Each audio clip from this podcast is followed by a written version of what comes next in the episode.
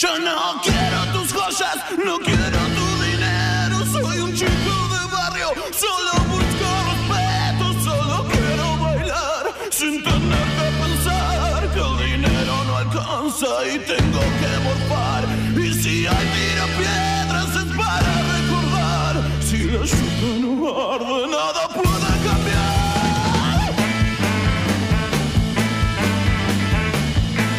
Los feriados no cuentan para quemar un patrullero. Estamos en la versión en vivo, martes 25 de febrero de 2020. Son las 16 horas y aquí en Buenos Aires. Y no, mi voz no es la de Gustavo Olmedo. Mi nombre es Juan Pablo Domínguez. Gustavo no puede ser de la partida hoy porque tiene unos compromisos asignados previamente. Pero sí es de la partida mi amigo Martín Leguizamón. ¿Cómo estás? ¿Cómo anda, Juan Pablo? ¿Todo bien? ¿Todo en orden? ¿Sabes que quiero empezar musicalizando este programa con el disco nuevo de Ozzy, Bueno, que salió la semana pasada, el viernes pasado? Ozzy no sacaba un disco de estudio nuevo desde el año 2010. Son 10 años, para una persona que tiene 70 años, 10 años sin sacar un disco es mucho tiempo. Y la verdad que él mismo pensaba que no iba a sacar un disco. Y mm, me parece que es autorreferencial constantemente el disco. Ya él se ve más en la tumba que de este lado de la vida. Y de hecho este tema se llama Debajo de la tumba. mira, yo cuando escuché este tema la primera vez me acordé de cómo empieza la serie Vikings. El inicio de la serie Vikings, la presentación, es justamente desde abajo del agua, desde abajo de la tumba. Y me parece que es un, un buen prólogo para Vikings este disco de Ozzy. De hecho, muchas series como Vikings, Outlander, les falta música, les falta rock and roll. O sea, ponen músicas que son no llegan a ser ni sublimes ni perversas y me parece que estaría bueno ponerle más rock and roll, más heavy metal, un poco de esto les, les haría bien esas series. Aparte de Vikings, si hablamos de vikingos, me parece que no hay género que sea más vinculante con el, con el hecho de las epopeyas, de las batallas, que el heavy metal. Pero por eso, cuando vos comentaste este tema de Ozzy, me hace acordar el principio. O sea, cualquiera que vio el principio de Vikings ve que hay un barco y hay alguien que se hunde y se hunde su hacha. Y es esto, o sea, y le estás mirando desde afuera. ¿Sabes que este tema fue compuesto por un muchacho que le compone música a Post Malone, que es un artista de los... Yo creo que es hoy el número uno del mundo. Em, y Ozzy no contó con su banda tradicional, sí que el bajo lo toca el bajista de Guns N' Roses y el baterista de los Red Hot Chili Peppers. Entonces como que renovó un poquito así su clima y me pareció que es un disco de despedida. Me puso un poquito triste escuchar este disco, en definitiva. Vos decís que es su Kattegat. Yo creo que sí. Yo creo que sí. ¿Sabes por qué? Porque él es consciente. Bueno, hace poco anunció que tiene Parkinson, suspendió ya una gira. Y lo tomé como un regalo. Ya la, la música la tomo de otro modo que tal vez como cuando yo tenía, no sé, 18 o 20 años. La tomé como un regalo verdadero de Ozzy. No creo que le haga falta plata. No creo que le haga falta girar para generar más o dejar una herencia más o menor a los hijos o a su familia.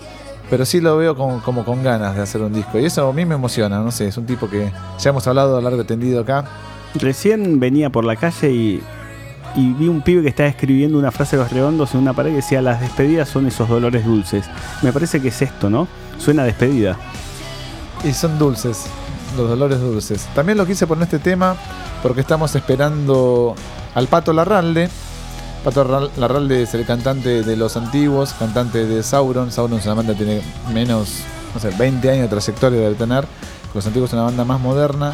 Y hace este estilo de música también, este, el Pato. Y me parece que también está en, en alguna simetría con Ozzy, en el sentido de es una persona que tiene una, una edad que ya pasó la juventud, ya tiene una edad de, de- de adultez, más que adultez, y sigue haciendo música, sigue plantándose en donde a él le gusta y no mide las consecuencias. Si lo vas a ver en vivo alguna vez a los antiguos, vas a ver que una persona de alrededor de 55 años, un poquito más, poquito menos, em, tiene como una impronta adolescente, ¿no? Y de eso también se trata un poco el rock, de, de- de mantenerte en, en tu eje y de remitirte a viajes, pero siendo, siendo al mismo tiempo adultos, como una dualidad, ¿no? Es difícil, ¿no? Justamente cruzar ese puente de ser jóvenes, ser adultos y mantener eh, ese mismo brillo de rock. Yo tengo una pregunta, Juan. Dime. ¿Vos cómo ves el ocaso de estos guerreros como Ozzy o el ocaso de los que no fueron pues se murieron antes, ¿no? Que quedaron en el póster? ¿Qué- ¿Cómo lo ves? Que Bien. Ozzy llegue a este momento, eh, que los Kiss también están llegando a su momento, Metallica también. Sí, Metallica también. Aparte, mm, siguen teniendo adicciones o siguen teniendo problemas personales que quedan expuestos a, a- a la masa. Yo creo que, que ya hicieron lo que tenían que hacer. Este, son los primeros que lo hicieron. Porque en definitiva, un futbolista tiene no sé, una vida útil, entre comillas, y ya no puede jugar por el físico. Y ya estamos acostumbrados a ver futbolistas o deportistas que se retiran por una cuestión lógica. Pero no pasó eso con la música, a no ser que haya habido casos excepcionales como los Beatles, pero o una tragedia. Pero gente que quiere seguir haciendo, que seguir haciendo contenido, contenido, y en un momento ya no va más, es la primera vez que va a pasar que Aerosmith o Kiss y todos digan, no podemos hacerlo más. Yo creo que van a dejar un gran hueco. em, yo creo que van a van a dejar un legado que va a ser imposible de tapar. Y me parece que ahí van a, aparecer todas estas grabaciones que aparecen post-mortem. Y me parece también que esto, que, que- que artísticamente ya no, no pueden componer mucho, si te necesita, eh, requiere la mano de otra gente. Eh, lo cual está bien, o sea, es entretenimiento en el fondo, ¿no? Yo no sé si es tan entretenimiento. Para mí va un poquito más allá, ¿no? Hay una matriz que es más fuerte, que está construyendo tal vez un paradigma que no vivamos nosotros y que lo puedan seguir, que no aparece, por ejemplo. Después de- del tango, el paradigma emergente fue el rock nacional.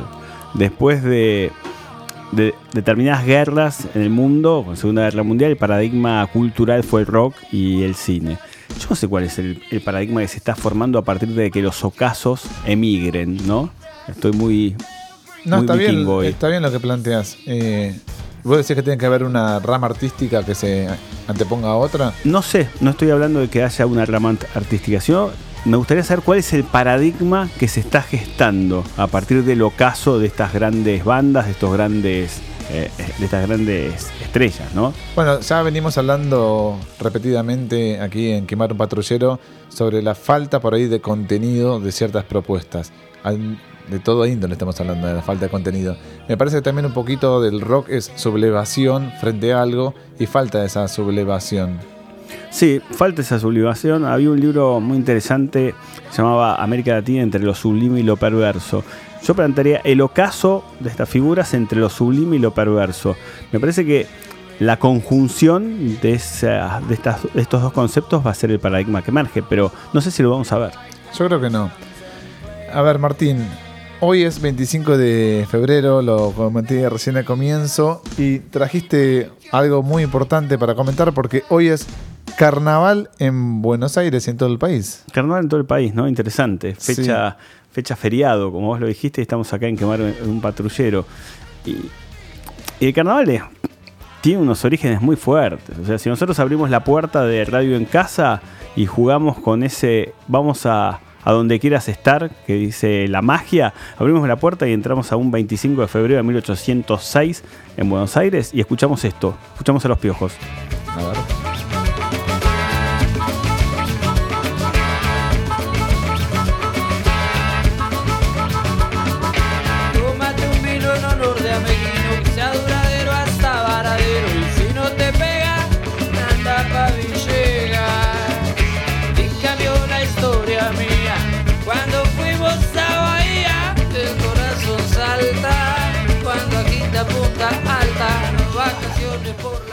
Vos fíjate, este tema de los piojos empieza con un EA, EA, esas cosas que a vos te, te divierten mucho en el oído. Buenísimo. Buenísimo. Buenas melodías. Y, y este, escucha.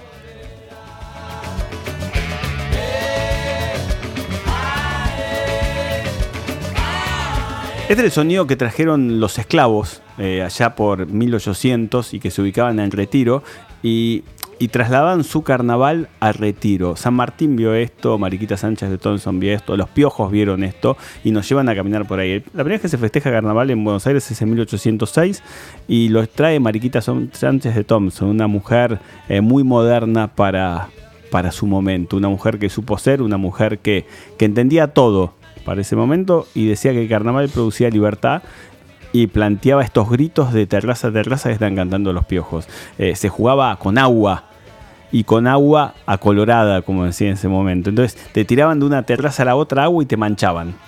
Pero para vos es representativa la música de los piojos porque incorporan la herencia afroamericana en la música, eh, que después se ve reflejada también en el carnaval. El carnaval nace en África. Eh, los piojos lo que hacen con eso es estar retratando el carnaval del siglo XIX, las callejuelas de ese momento. Entonces juegan con esa idea de libertad que trajeron Mariquita Sánchez de Thompson, que trajo Guadalupe Cuenca, el mismo Mariano Moreno, y esta era la música que se escuchaba en ese momento, gritaban esto. O sea, vos escuchás los piojos y podés trasladarte al siglo XIX y explicar el carnaval del siglo XIX con esto. O sea, no hace falta buscar el Rey Momo o buscar eh, los bailes en los clubes de Buenos Aires del carnaval.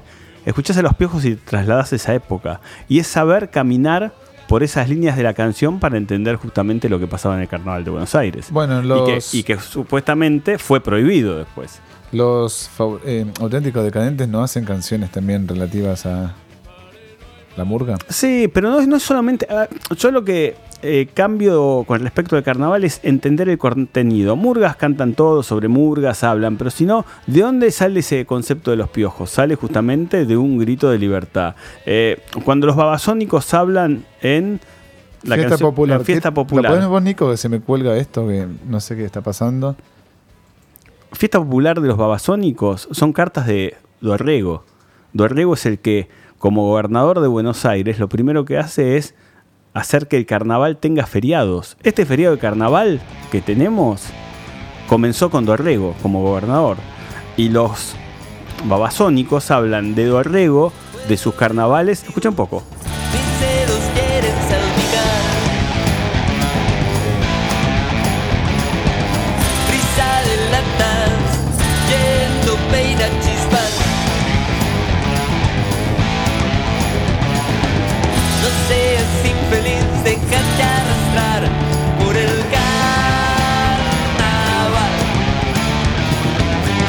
Te influenciar por el caos.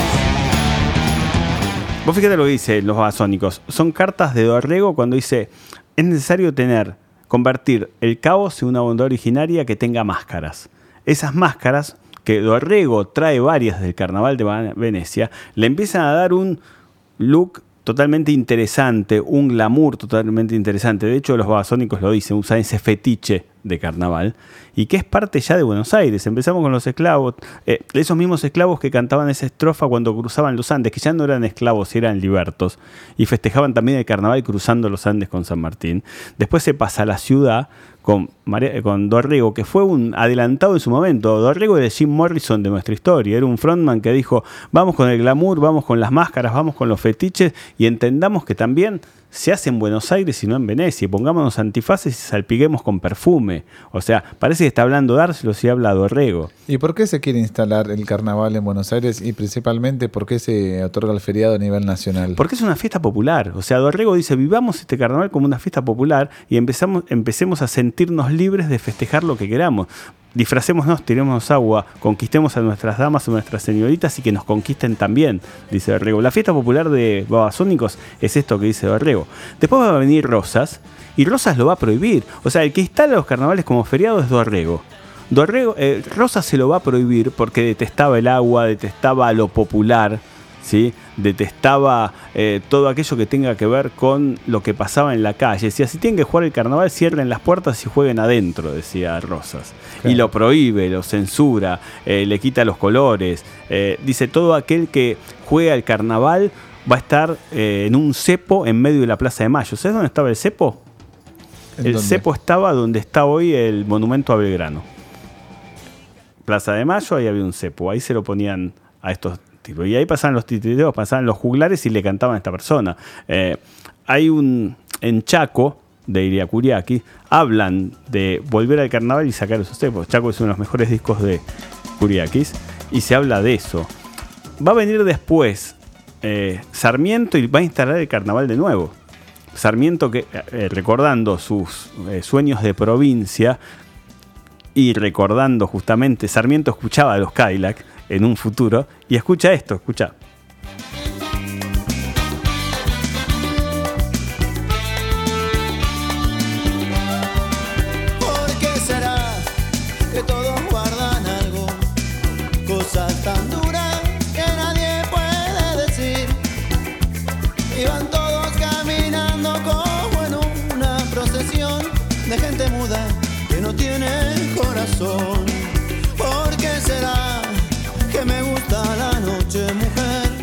Si a alguien le gustaba la noche en la historia argentina era Sarmiento.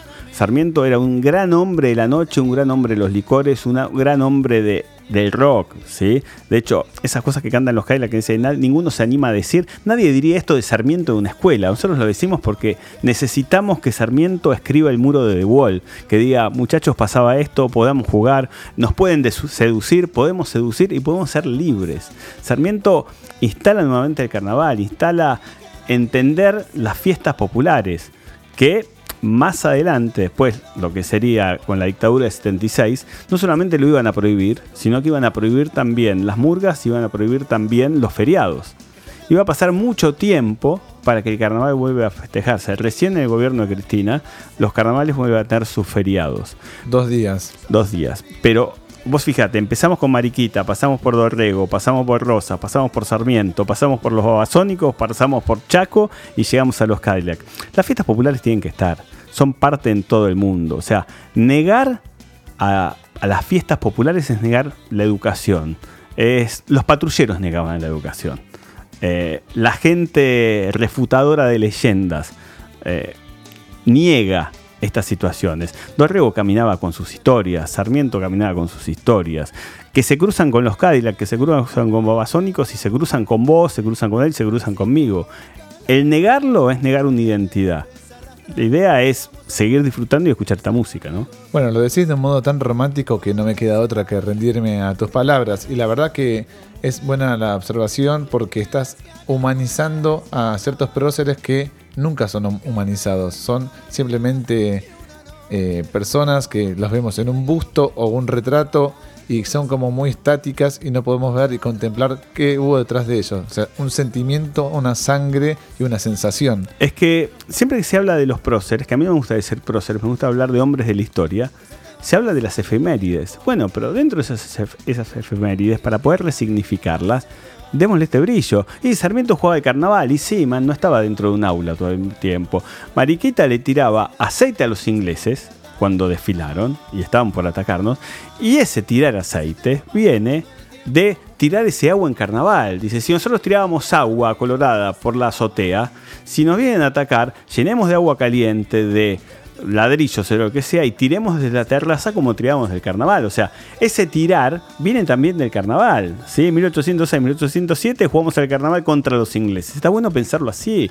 O sea, está bien, suenan los Rolling Stones, pero suenan los Cadillac también. ¿sí? Entonces, juguemos con el rock para poder explicar un poco la historia. Está bien tam- también lo que decís porque me parece que no se, no se le animó tanto el género rock a esta cuestión festiva o en este caso carnavalera, carnavalense. Eh, la mixtura como que puede dar resultados bastante dispares, artísticamente hablando, pero me parece que está en la esencia de muchas bandas y que, bueno, después se bastardeó, no sé, no sé si tiene algo que ver eh, todas estas bandas que hacían una mezcla de ska con murga. em, pero me parece que lo que vos querés destacar, básicamente es res- rescatar esa eh, esencia festiva que no tenemos muy seguido en este país. Esa es la realidad. No, totalmente. Mira, hay un libro de Bakhtin. Se celebran muertes, de hecho. Sí, Obi, basta de eso. Hay un libro de Bakhtin que habla de, la historia del carnaval de la Edad Media hasta ahora, que es justamente lo que transcribe o lo que quiere mostrarnos. Es que, más allá de la máscara, de una máscara de glamour del agua, lo que se festeja, estamos hablando de una fiesta popular, de algo que le pasa al pueblo. Y siempre el pueblo estuvo atrás, siempre el pueblo se lo negó, siempre se lo bastardió, y sobre todo en países como el nuestro que tuvimos dictaduras en cada momento. Entonces, disfrutemos esa fiesta, entendémosla. Por ejemplo, en la época electoral vos decías Sarmiento bancaba de carnaval y te hubiesen mandado al exilio. Pero Sarmiento lo jugaba de chico y Sarmiento lo instala en Buenos Aires. ¿sí? Entonces también veamos eso. A quién le gustaba, a quién no. Eh, mucha gente entiende que los que cruzaron los, Andes fueron libertos. Todos los ven como eh, hombres rubios y ojos celestes. No. San Martín cruzó con libertos, esclavos recién liberados, y tocaban candome cuando cruzaban. ¿sí? En la película de La Serna se ve eso. ¿sí? En otra época esa película hubiese sido censurada. Entonces, me parece que tenemos un montón de herramientas al alcance de la mano, así como decimos que los chicos cibernativos tienen un montón de ventanas abiertas y sobre esas ventanas se escriben. Bueno, nosotros tenemos un montón de eh, ventanas que son los cómics, el cine, el rock and roll, eh, nuestras historias personales, nuestros trayectos, y con eso podemos articular una idea y no estamos bastardeando a nadie. Mirá, en- en la cuestión festiva también llegó. Escucha bien. A Francia. Me parece que ahí la figura de Manu Chao es donde se enaltece y es una de las pocas personalidades, por lo menos foráneas y primermundistas, que tratan de trazar un vínculo entre su dinastía y el tercer mundo. Bueno, los Clash tal vez habían sido los primeros. Manu Chao es el más latinoamericano de todos los parisinos. Sin O sea, lo, lo detestarían. El seno más rancio parisino lo detestaría. Sí, Pero sí. él entendió lo que es América Latina. Él bajó por América Latina, vio las distintas costumbres, vio lo que se festejaba, eh, vio los distintos movimientos. Y una cosa es ver y otra cosa es entender el significado. Me parece que Manu Chao entendió el significado de todo lo que fue viendo, ¿no? Y lo pudo articular en muchos de sus discos. Sí, me parece que te retomo ahí tu palabra. Me parece que hay una gran diferencia entre verlo y entenderlo. Verlo lo podemos ver, lo propio, me lo llevo, pero si lo entiendo y me entremezclo y lo vivo y lo palpito y lo siento y, y- y lo llevo en mi sangre, me parece que la experiencia termina siendo esto, que termina siendo mano negra en los noventas. Totalmente. Eh, vos fíjate, articuló eh, la parte más radical de las guerrillas, articuló el baile en las calles, articuló el fútbol, articuló el cine y articuló el lenguaje. Vos fíjate cómo termina cantando.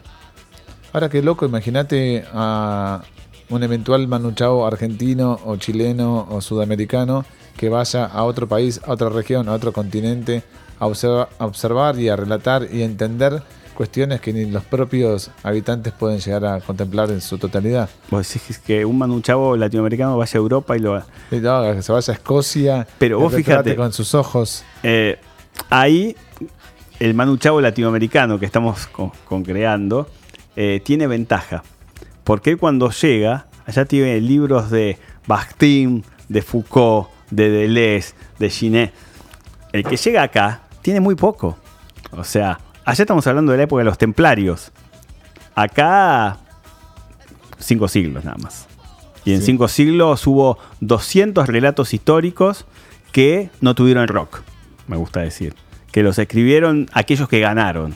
Entonces, cuando empezamos a, a caminar ya por, por tiempos más libres, donde dejamos patrulleros quemados o caras de guasones caminando, empezamos a ver que hay rock. Y ese rock empieza a contar historias en Chile, en Perú, en Bolivia, en México, en Argentina. Manu Chao que llega, es- descubre ese rock, que es un fenómeno único, y lo empieza a llevar a Europa. Y eso está bueno. A Europa y después fue a Estados Unidos, no nos olvidemos que el movimiento alter latino, por decirlo de algún modo que lo habían titulado los norteamericanos, bueno, los, los Cadillacs llegan a Hollywood. O sea, Los- estamos hablando de, de proezas que muy pocas bandas en la historia de la música tienen esa habilidad. Los Cadillacs llenan Madison Square Garden al igual que Sandro. Es terrible. Es tremendo. Yo estuve con Astor el, el verano pasado y me contó Astor es el hijo, el hijo de, Flavio Cienciarulo y me contó su experiencia en el Madison Square Garden y se le ponía a piel de gallina. El que toca en la batería. Él toca la batería y después sube con el bajo, hace un doble bajo.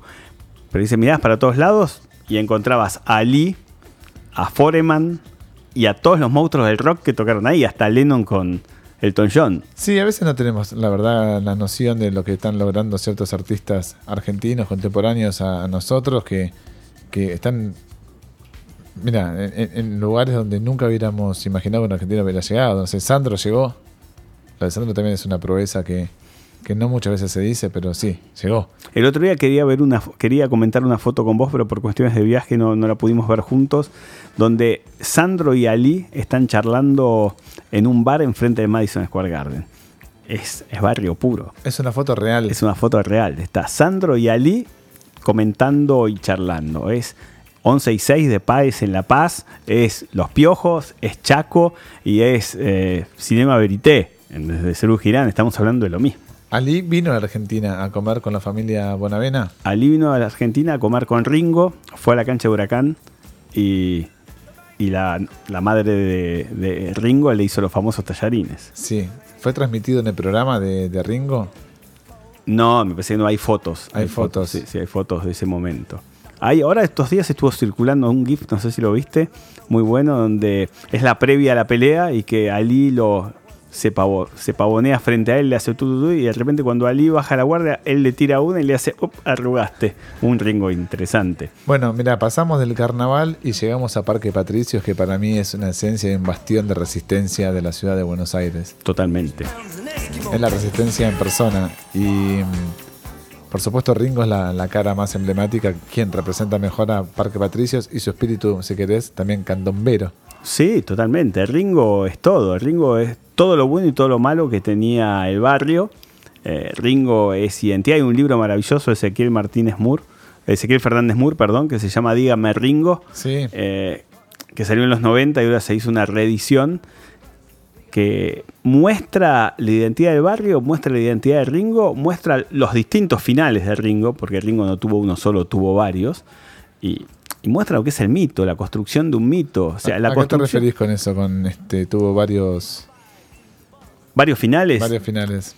Tuvo su final real físico con el balazo en Nevada, tuvo su final en boxeo y tuvo su final y de construcción en mito cuando vuelve a Argentina. Eh, fue después de, te podría decir, después del, del funeral de Gardel, del funeral de, eh, de Perón, son, son momentos en los cuales la gente sale a la calle y la gente se colmó a las calles a llevar el féretro de Ringo. Eh, bueno, todos conocemos lo que fue el funeral de Perón, el funeral de Gardel mismo. Son momentos donde la fiesta popular se tiñe de tristeza. ¿Y el funeral de Néstor también entra en la ecuación? Sí, el funeral de Néstor entra en la ecuación, pero eh, fue distinto. Fue distinto porque ya fue más mediático, ya es televisión en color, ya hay mucho celular. Yo estoy hablando desde eh, los pocos medios, los pocos lugares y el acercarse a- al cadáver. El funeral de Valentino, que fue una estrella de Hollywood que realza el tango en su momento, fue así también. No quiero pensar lo que va a ser el funeral de Diego cuando llegue.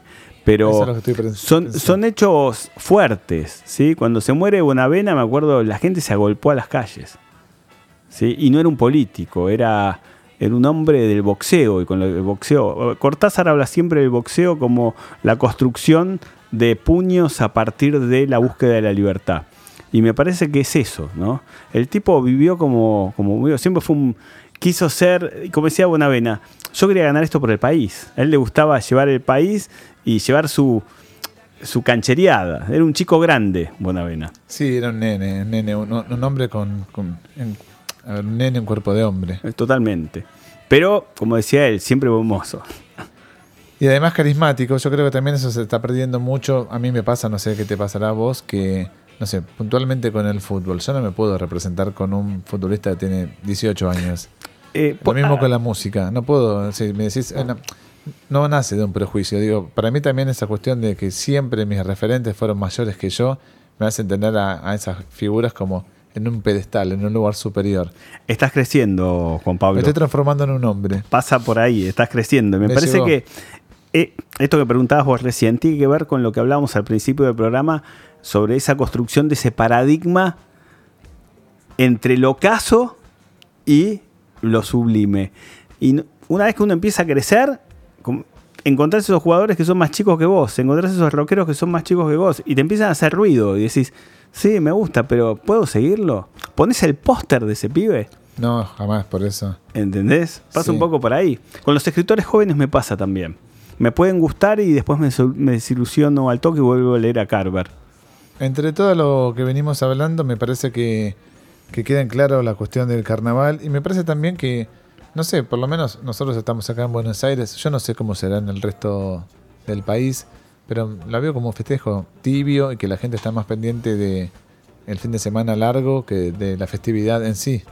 Vos fíjate, es bueno lo que decís porque los medios no te explican lo que es el carnaval. Te dicen el carnaval de Corrientes, el carnaval Las Murgas, el carnaval eh, feriado. Vos fíjate, abrimos varias, varias páginas. Feriados, eh, Murgas, Playa, eh, eh, Corsos.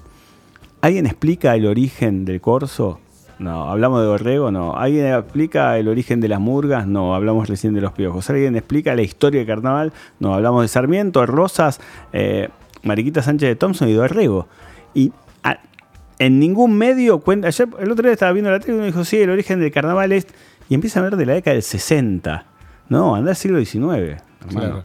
O sea, es momento de empezar a ver esas identidades, esas raíces. No todo empezó en el siglo XX. Y Martín, ¿por qué crees que más allá del marketing y de la explotación comercial, en Brasil se mantiene, se sostiene y cada vez es como que se potencian, cada vez se mejora la festividad del carnaval? Porque no viene del siglo XIX, sino que viene del siglo XVIII. O sea, tienen, juegan con sus raíces. Llegó primero el carnaval a Brasil Y que sí, a- por la herencia africana. Por la herencia africana, claro, o sea, mucho antes. Eh, por la herencia, es más, no solamente eh, africana, sino portuguesa.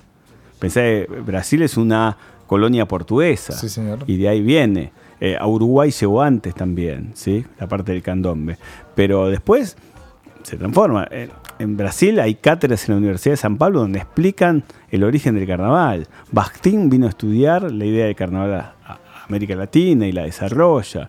Eh, Foucault habla del carnaval eh, en América Latina, ¿sí? Eh, el rock también se hace cargo. Pues fíjate, Calamaro cuando habla de la, la canción de carnaval de Brasil, se hace cargo primero de Brasil y después de Argentina. Y nuestros libertos ca- candombeaban cuando cruzaban los Andes. Lo que pasa es que hay cierto relato que no... A mí me gusta hablar del rock de la historia. Y el relato censor, que va desde Mitre ahora, nunca entendió el rock. Cuando hablamos de rock perdido, hablamos de ese rock perdido en la historia. Qué interesante, Martín. Me dejas un poco eh, reflexivo y también me queda pensando y retomo tus palabras. Yo creo que en Europa no se, no, se, no se festeja carnaval de este modo o se festejará de, De otra manera. en otra sintonía. De otra manera, los carnavales en la Edad Media eran diferentes, ¿sí? Eh, hablaban también, sí, de torneos, de, de, rebe- de rebeldes. El carnaval siempre habla de un rebelde, ¿no? ¿Por qué? ¿Qué, qué- qué es el rebelde? El- El rebelde es aquel que llevó la libertad al pueblo y por eso se hace esa fiesta. El famoso eh, entender el por qué no- nos poníamos antifaces, el por qué Dick Turpin o los, los alegres acompañantes de Robin Hood. Es pensar un poquito eso también. ¿Vos En? Roma se festejaba, en Grecia se festejaba. Y siempre con máscaras. De ahí sale el teatro. Se hacían grandes carnavales o grandes eh, reuniones donde llegaban los actores con- o las actrices con sus carretas y festejaban el carnaval. ¿Vos lo festejabas de chico? Yo jugaba el carnaval. Yo jugaba el- carnaval, bobitas de agua, eh, pomos. Bueno, Tenía un pomo del zorro. se me divertía. Se, se perdió también todo eso. Se perdió, se perdió en las... Bueno, cuando los militares lo censuran en el 76 se acabó todo. Ahí es como que se acabó todo. Vuelve recién en el 83 con Yo, Alfonsín. yo nací en el 80 y aún así recuerdo jugar al carnaval eh, de ir tal vez a compars- eh, comparsas. Claro, pero vos naciste en el 80, ya casi Claro. en democracia. El 83 viene Alfonsín y, y ya tenías tres años y Sí. se vivía libremente. Pero en un momento se prohibieron las bombitas de agua. Claro. Y ahora no se comercializan casi, la gente ya no juega, prefieren estar en la calle. Yo ya no veo gente jugando al carnaval. Yo ya no veo gente jugando en la calle, no veo más niños. La verdad que cuando camino a las calles, acá estamos en Palermo, cerca de Plaza Armenia, y Palermo para mí era el lugar representativo del señor con musculosa tomando mate en la puerta de la calle, chusmeando con su vecina. Primero que no se ve eso, y segundo no se ve un rinraje. No sé qué juegan los chicos en la calle, no juegan a Y la no. pelota. Las nuevas ventanitas abrieron demasiadas costumbres. Vos que tenés hijos, ¿jugaron al rinraje cuando eran chicos? Son- No, no, olvídate, olvídate. Perdimos un poco la esencia. No, Este, nunca se pierde. No, como sociedad, digo. Ah, yo no pensé nosotros. el relato. No, nosotros no, no, no, como sociedad. Yo creo que también una parte de quemar un patrullero, que es reivindicar al, al rock como acto revolucionario, también incluye esta faceta social, este, hasta politóloga, si querés. Y me parece bien esto de, de- de retomar el concepto de- del carnaval. Sí. Yo sinceramente no me llevo muy bien con toda esta música que yo a veces le digo circense, porque tiene demasiadas cosas. Por ejemplo, una música tiene demasiadas cosas, como que nunca termina de ayudar a la composición. Pero bueno, también termino entendiendo por qué un fenómeno como los piojos eh, caló tan profundamente en la gente, como que retoma tantos matices que la gente tiene incorporada que es difícil que no guste a nivel masivo. Totalmente. Te veo bailando con el yaqué. ¿Qué, qué tema me decís de los piojos para poner? A ver, Martín. Desde lejos no se ve, estaría bien. Bueno, vamos a poner un temita y vamos a, a continuar con seguir eh, quemar un patrullero. Seguimos esperando al Pato Larralde, eh, cantante de los antiguos de Sauron. Le mandamos un saludo a Gustavito Olmedo, que estará descansando, bien merecido lo tiene y lo pones vos, Nico. Ahí estamos. Creo que va a ser la primera vez y tal vez la última que suene un tema de los piojos acá en Quemar un Patrullero, pero bueno, tenemos oídos y los aprovechamos. No hay que casarse con ningún estilo.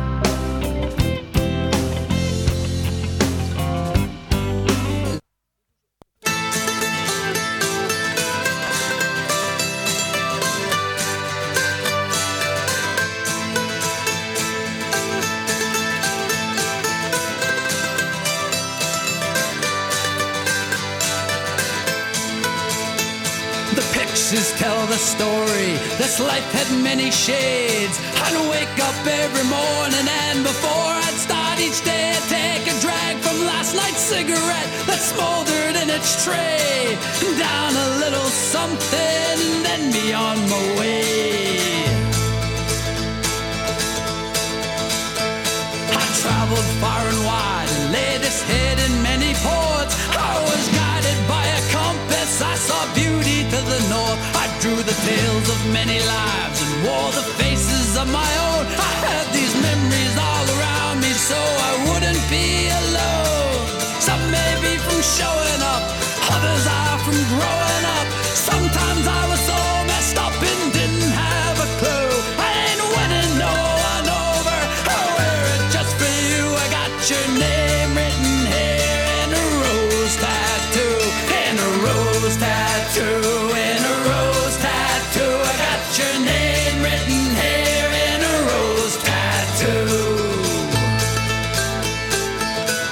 Tengo tu nombre tatuado en una rosa, dicen los Dropkick Murphys. ¿Y por qué suena este tema? Porque tiene la esencia irlandesa.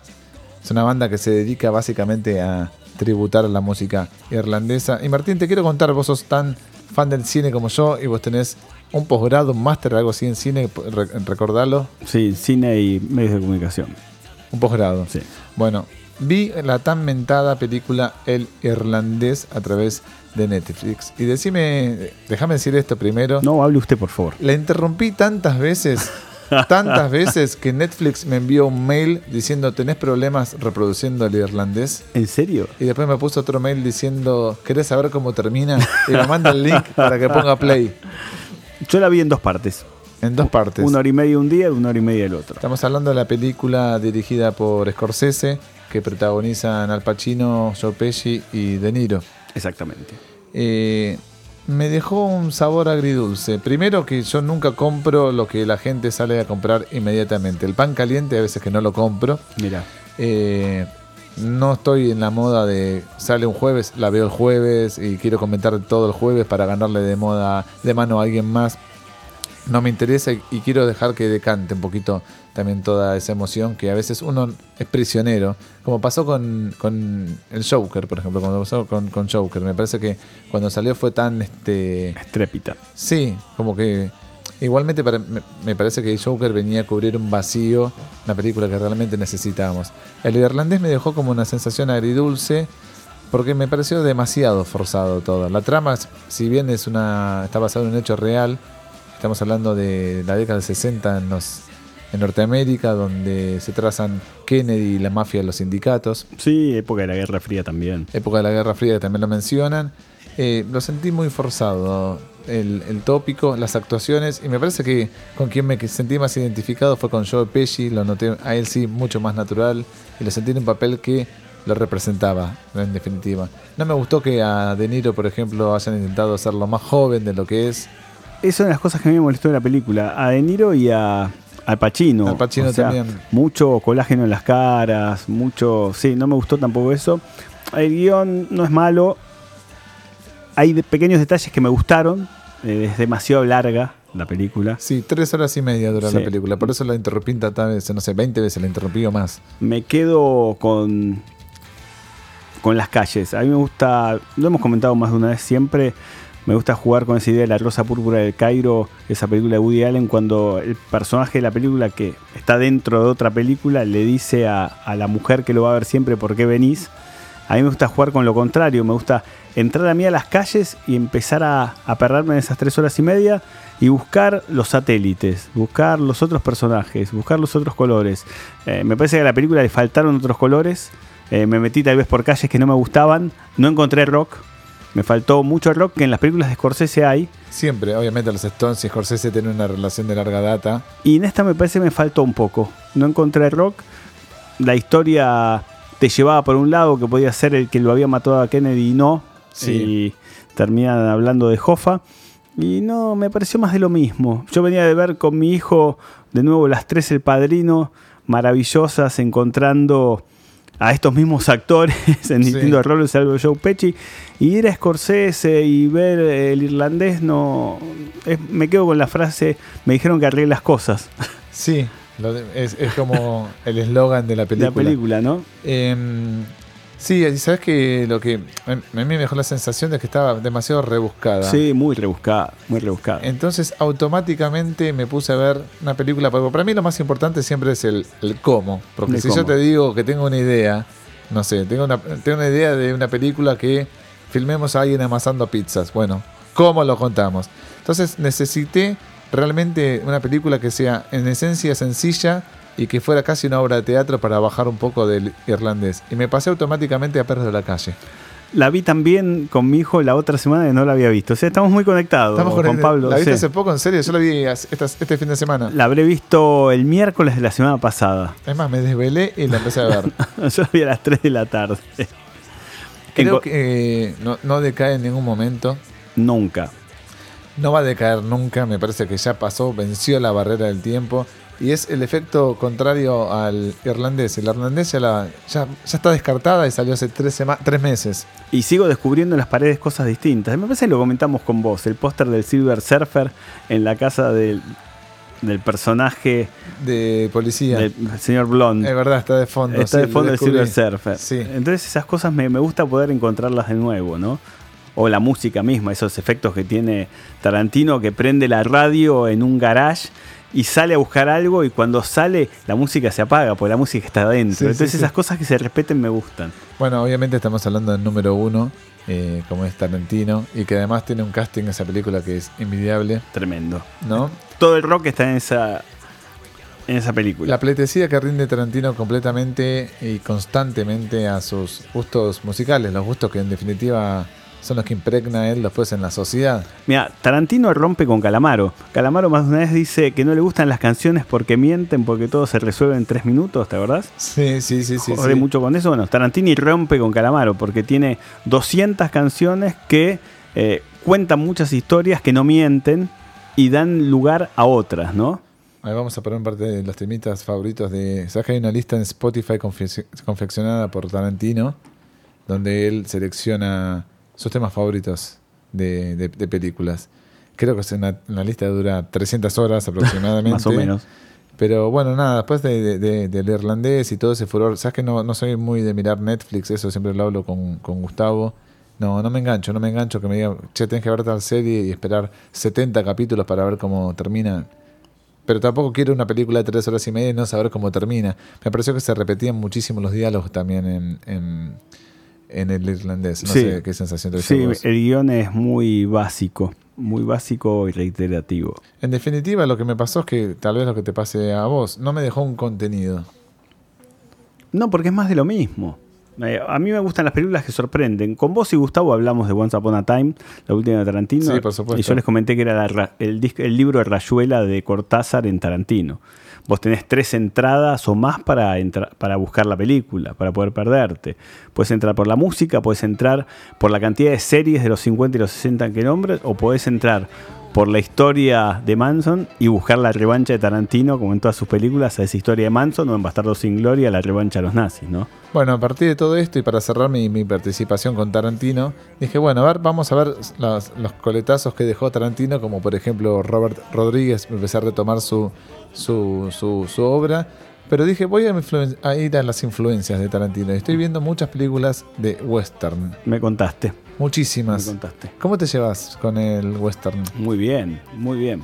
Lo hemos hablado más, más de una oportunidad. Hemos comentado mi amigo surfista pro que vive en, en Valencia y surfa por el mundo y por las noches ve western.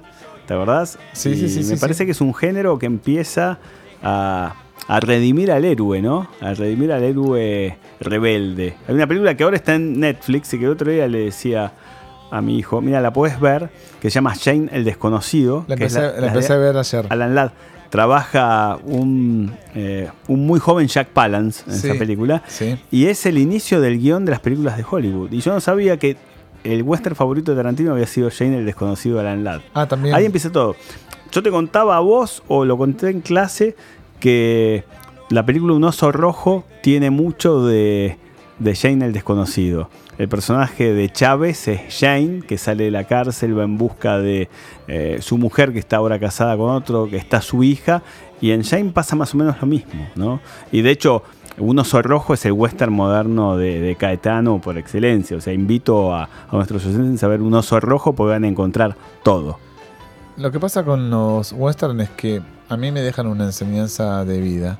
Te lo digo casi como un hombre adulto, pero la verdad es que... Veo que estás llorando. Sí, sí, me emociona muchísimo. Sí, me emocionan las películas western, porque en esencia parece una trama light, como que ya sabes en menor o mayor medida qué es lo que va a suceder. Ya están muy bien delineados los papeles entre el bueno y el malo. Entonces ahí cuesta entender, perdón, cuesta no, al contrario, es saber cómo entender y encontrar eh, la, la conclusión, el saber que te está dejando una lección de vida. Y yo creo que eso se perdió también en un montón de películas. Se busca el impacto y no se intenta llegar al mensaje. Que es algo que sí logró, por supuesto, Joker. Exactamente. Mi abuelo, que era un gran cineasta también, y de hecho yo mamé mucho cine de mi abuelo y de mi abuela, decía que las películas de vaqueros tenías el bueno que se vestía de blanco, el negro que se vestía de malo y el gris se quedaba con la chica y la estrella de comisario.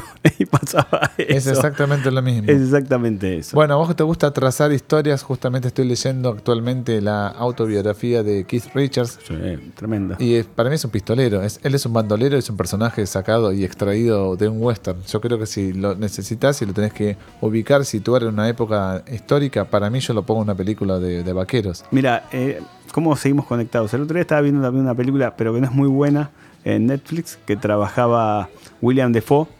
Y William Defoe sería Richard si se hiciera la película de Stone. Lo había sentado, era un vaquero viejo, pero con el estilo de Kate Richard. O sea, si vamos a filmar la película de Stone, me parece que William Defoe es Kate Richard. Y tiene que ser un western. Tiene que ser un western. Sí, en todas esas cuestiones que, que- que relata eh, Richards en su autobiografía, sí, menciona muchísimo la influencia que él tiene del country, no solamente del blues. Y es una música que está estrictamente vinculada. Yo creo que hay muy pocas músicas que estén estrictamente vinculadas la una con la otra, además del spaghetti western, ¿no? que viene después como en Italia, si querés.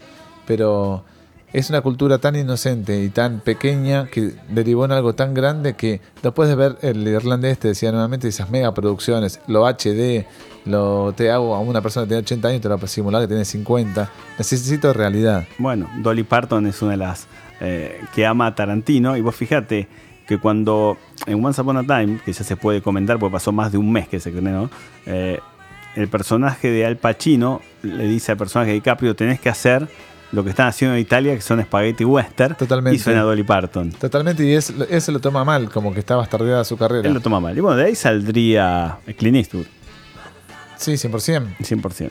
Eh, ¿Qué te pareció vos, Once Upon a Time? Ya te lo dije, para mí es la es el libro Rayuela de Cortázar, pero de Tarantino.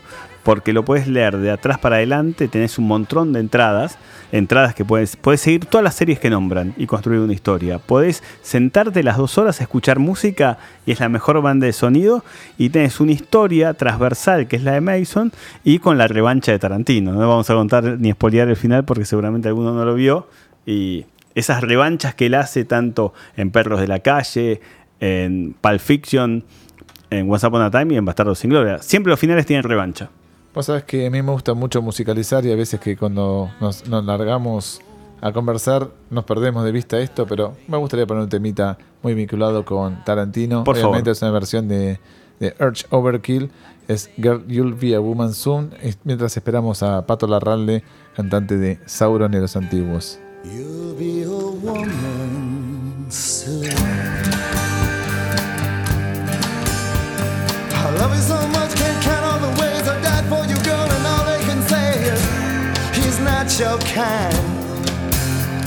They never get tired of putting me down, and I never know when I come around what I'm gonna find.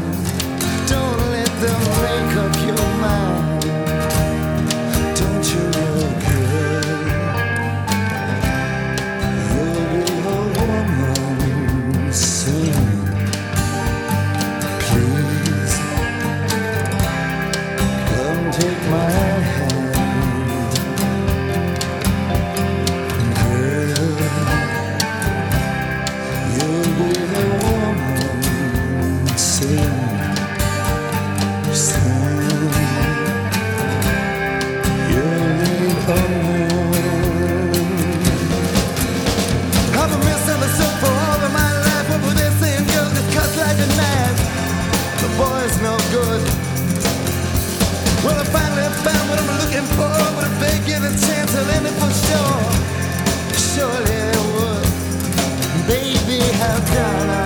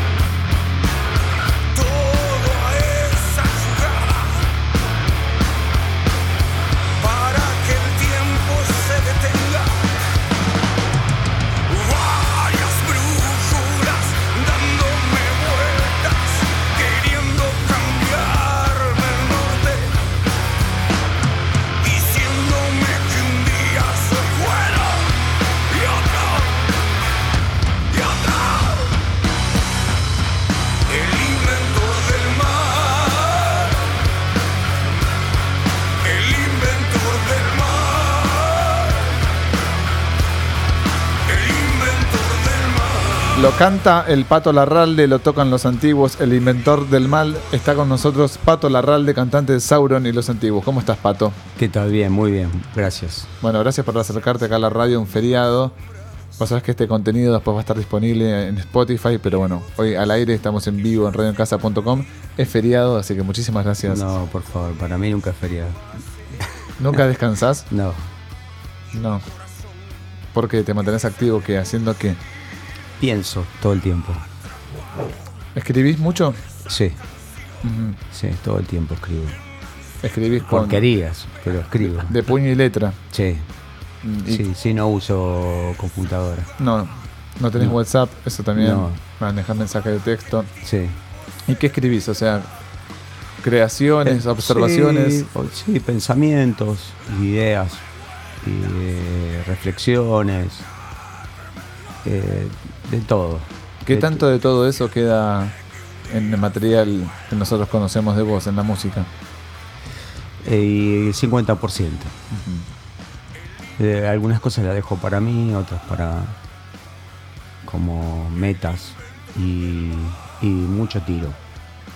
Vos tuviste como, estás teniendo como una segunda chance, entre comillas, en tu carrera artística, porque en primera instancia estuviste con Sauron, una banda que comenzó en los noventas Mm. y hace relativamente pocos años, 5 o 6 años, estás con los antiguos, que eh, casi que empezó a opacar en, en convocatoria y si querés en, en- en difusión a Sauron y como que cobraste esa, entre comillas, nueva, nueva identidad, digamos. Eh, se te acercaron nuevas propuestas a, a vos, no digo musicalmente, hay gente que ya te empezó a conocer a, a partir de los antiguos y con unos medios nuevos, digitales, te han in- invitado a hacer cine, te propusieron hacer prosa, leer algo, hacer stand-up o algo así, porque para mí das con todo ese perfil de, hacer stand-up. Sí, sí, hubo, hubo propuestas de así de publicidades y demás cosas. Eh, pero yo estoy en lo que sé hacer, digamos. Tal, tal vez ni siquiera lo sé hacer, digamos. eh, Lo hago porque soy sacado y me copa subirme al escenario y, y escribir y, y gritar, O sea, básicamente. ¿No te O sea, interesó eh, lo, lo que te acercaron? Tal vez las propuestas que, que he tenido no, no han sido satisfactorias en su momento. Eh, tal vez me llegue parte de la jubilación con eso, pero no, no, no, no sé, no. Tal vez tenga que ver también con un compromiso un poco que, que tiene uno con su. Con, con- con esto del transitar la vida y de, de manejarse. No me, no me veo haciendo una propaganda de agua, de agua este, eh, con jugo. Tal vez si viene una bebida alcohólica me propone. Estás esperando un momento entonces. No, no, qué sé yo, no, no, no, no aspiro a eso. Ya he aspirado demasiado en mi vida como para aspirar a eso. Pato, ¿qué edad tenés? ¿Lo podemos decir? ¿Lo puedo decir? Sí, tengo 53 años. 53 años. Eh, ¿qué, ¿Qué lectura haces de tu carrera como de tu carrera musical a tus 53 años? Eh, que he tocado con grandes músicos, he tenido la posibilidad de compartir este, dos proyectos hermosos eh, y también eh, la, la posibilidad de, ser llamado para colaborar con, otros músicos sin serlo. Eso es lo más este, lo más satisfactorio y por ahí es eh, donde, donde cuando uno dice, uh, no tuve suerte, no, sí, tuviste un montón de suerte porque sos un croto y tocaste con un montón de buenos músicos Y, eso lo, lo valoro mucho porque he tenido grandes posibilidades y he, he llegado a, a los lugares donde, donde realmente donde he querido. Son muy este, requeridos los antiguos, al menos en el interior del país. Van mucho por la Patagonia, veo que hacen giras recurrentemente. La segunda hacemos ahora, sí.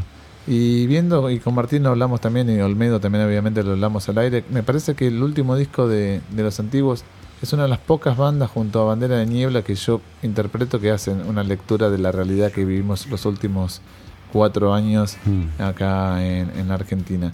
A ver, ¿te hace la gente una devolución este, o una interpretación a tu lírica de modo distinto tal vez a lo que estamos acostumbrados acá en el público de Capital o Gran Buenos Aires? Eh, no- yo no, no hago distinción, me parece que por ahí tal vez lo que pasa con el interior es que no te ven tan seguido, entonces como cuando llegás, eh, la- las, demostra- o sea, las demostraciones de cariño son iguales en todos lados, en el subte, en el tren, en, en, en Comodoro, en Roca, o sea, eso es muy importante y yo lo valoro un montón. Lo que tiene también por ahí la respuesta, eh, por ahí para la gente que te ve por primera vez o que sabe que capaz que pasan uno o dos años o tal vez no te vuelvan a ver porque tal vez no existas más. Lo, lo valoran, es lo que nos pasa a nosotros cuando vemos una banda de afuera, viste que realmente es que el país es tan grande, las extensiones eh, son tan importantes es que, y, los, a los promotores les cuesta tanto movilizar toda la maquinaria de, de una banda que, que es real, ¿viste? Porque tampoco podés matar a la gente para que haya convocatoria. Entonces, este eh, el, el- el fuego así es como que por ahí, lo qué sé yo, vas a tocar a, como nos pasó el año pasado, fuimos a Tucumán y a Salta y, y hasta los productores se sorprendieron de la respuesta de la gente. Fue una cosa ahí muy, muy, más allá de la convocatoria que siempre más o menos es la misma, ¿no? Eh, este, somos bandas eh, chicas, somos bandas que, que mueven un determinado, muy importante cantidad de público, pero, pero no, no somos bandas multitudinarias. Claro.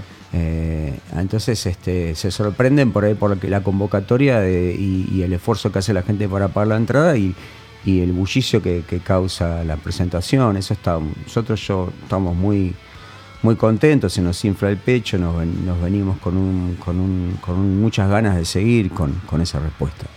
Y vos que sos una persona tan perceptiva, eh, ¿cómo te manejas en esos viajes? O sea, ¿de qué te nutrís? O sea, que salís a caminar Sí. eh, Sí. con tu virome y tu, tu, tu, tu hoja y te Sí, nutrís de yo todo? llevo un cuadernito, mi cuadernito negro que lo llevo a todos lados y escribo, sí, todo el tiempo. Eh, sí, el, el contacto con la gente, el ir a comer lo que come la gente, vivir lo que vive la gente, moverse, tratarse de moverse. Por suerte siempre te conectás con gente que, que también es del palo, entonces te lleva a los lugares donde pueden pensar que a vos te interesa y, y la curiosidad de, saber qué, piensa la gente, que, que el taxi de- del hostel al, show, cuando, cuando la combi no alcanza y hablar con el tachero y del lugar y no sé, todo ese tipo de cosas me, me, eh, me nutren todo el tiempo. El paisaje me nutre. Eso mismo, yo te iba a decir, te veo una persona como muy... Primero, para mí es una persona patagónica, no sé, para mí te vinculo así como con la Patagonia. No solo por look, estética, sino te vinculo sonido también que tiene la banda, el arte con la Patagonia. Y me Mm, parece que el nombre de los antiguos no, no retomó un concepto de Sí. patagónico o algo así, estoy equivocado. No, no, sí, justamente hay un pueblo que se llama Los Antiguos. En realidad, eso fue por añadidura, diría Ricardo.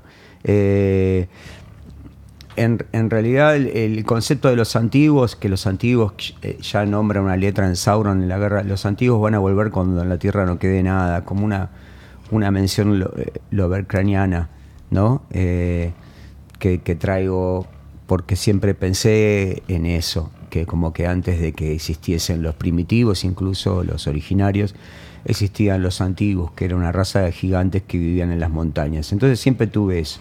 Después, bueno, existe un pueblo que se llama Los Antiguos, eso también que es del sur, la referencia a Cholila, por la, montaña en madera prohibida, de donde está el tótem de Simple, el primer disco nuestro. Y bueno, y toda esa referencia este, hace de que parezca que en realidad yo soy del sur de la provincia de Buenos Aires, un pueblo que se llama Huanguelén.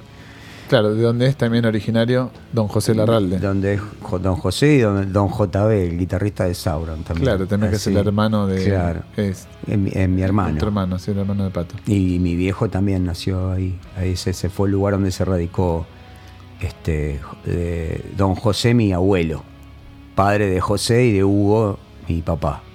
Ah, ¿qué generación entonces estamos hablando? Vos sos Eh, cuarta mi- mi- generación. eh, mi- somos eh, segunda generación de argentino. El primer- mi, eh, mi abuelo era vasco.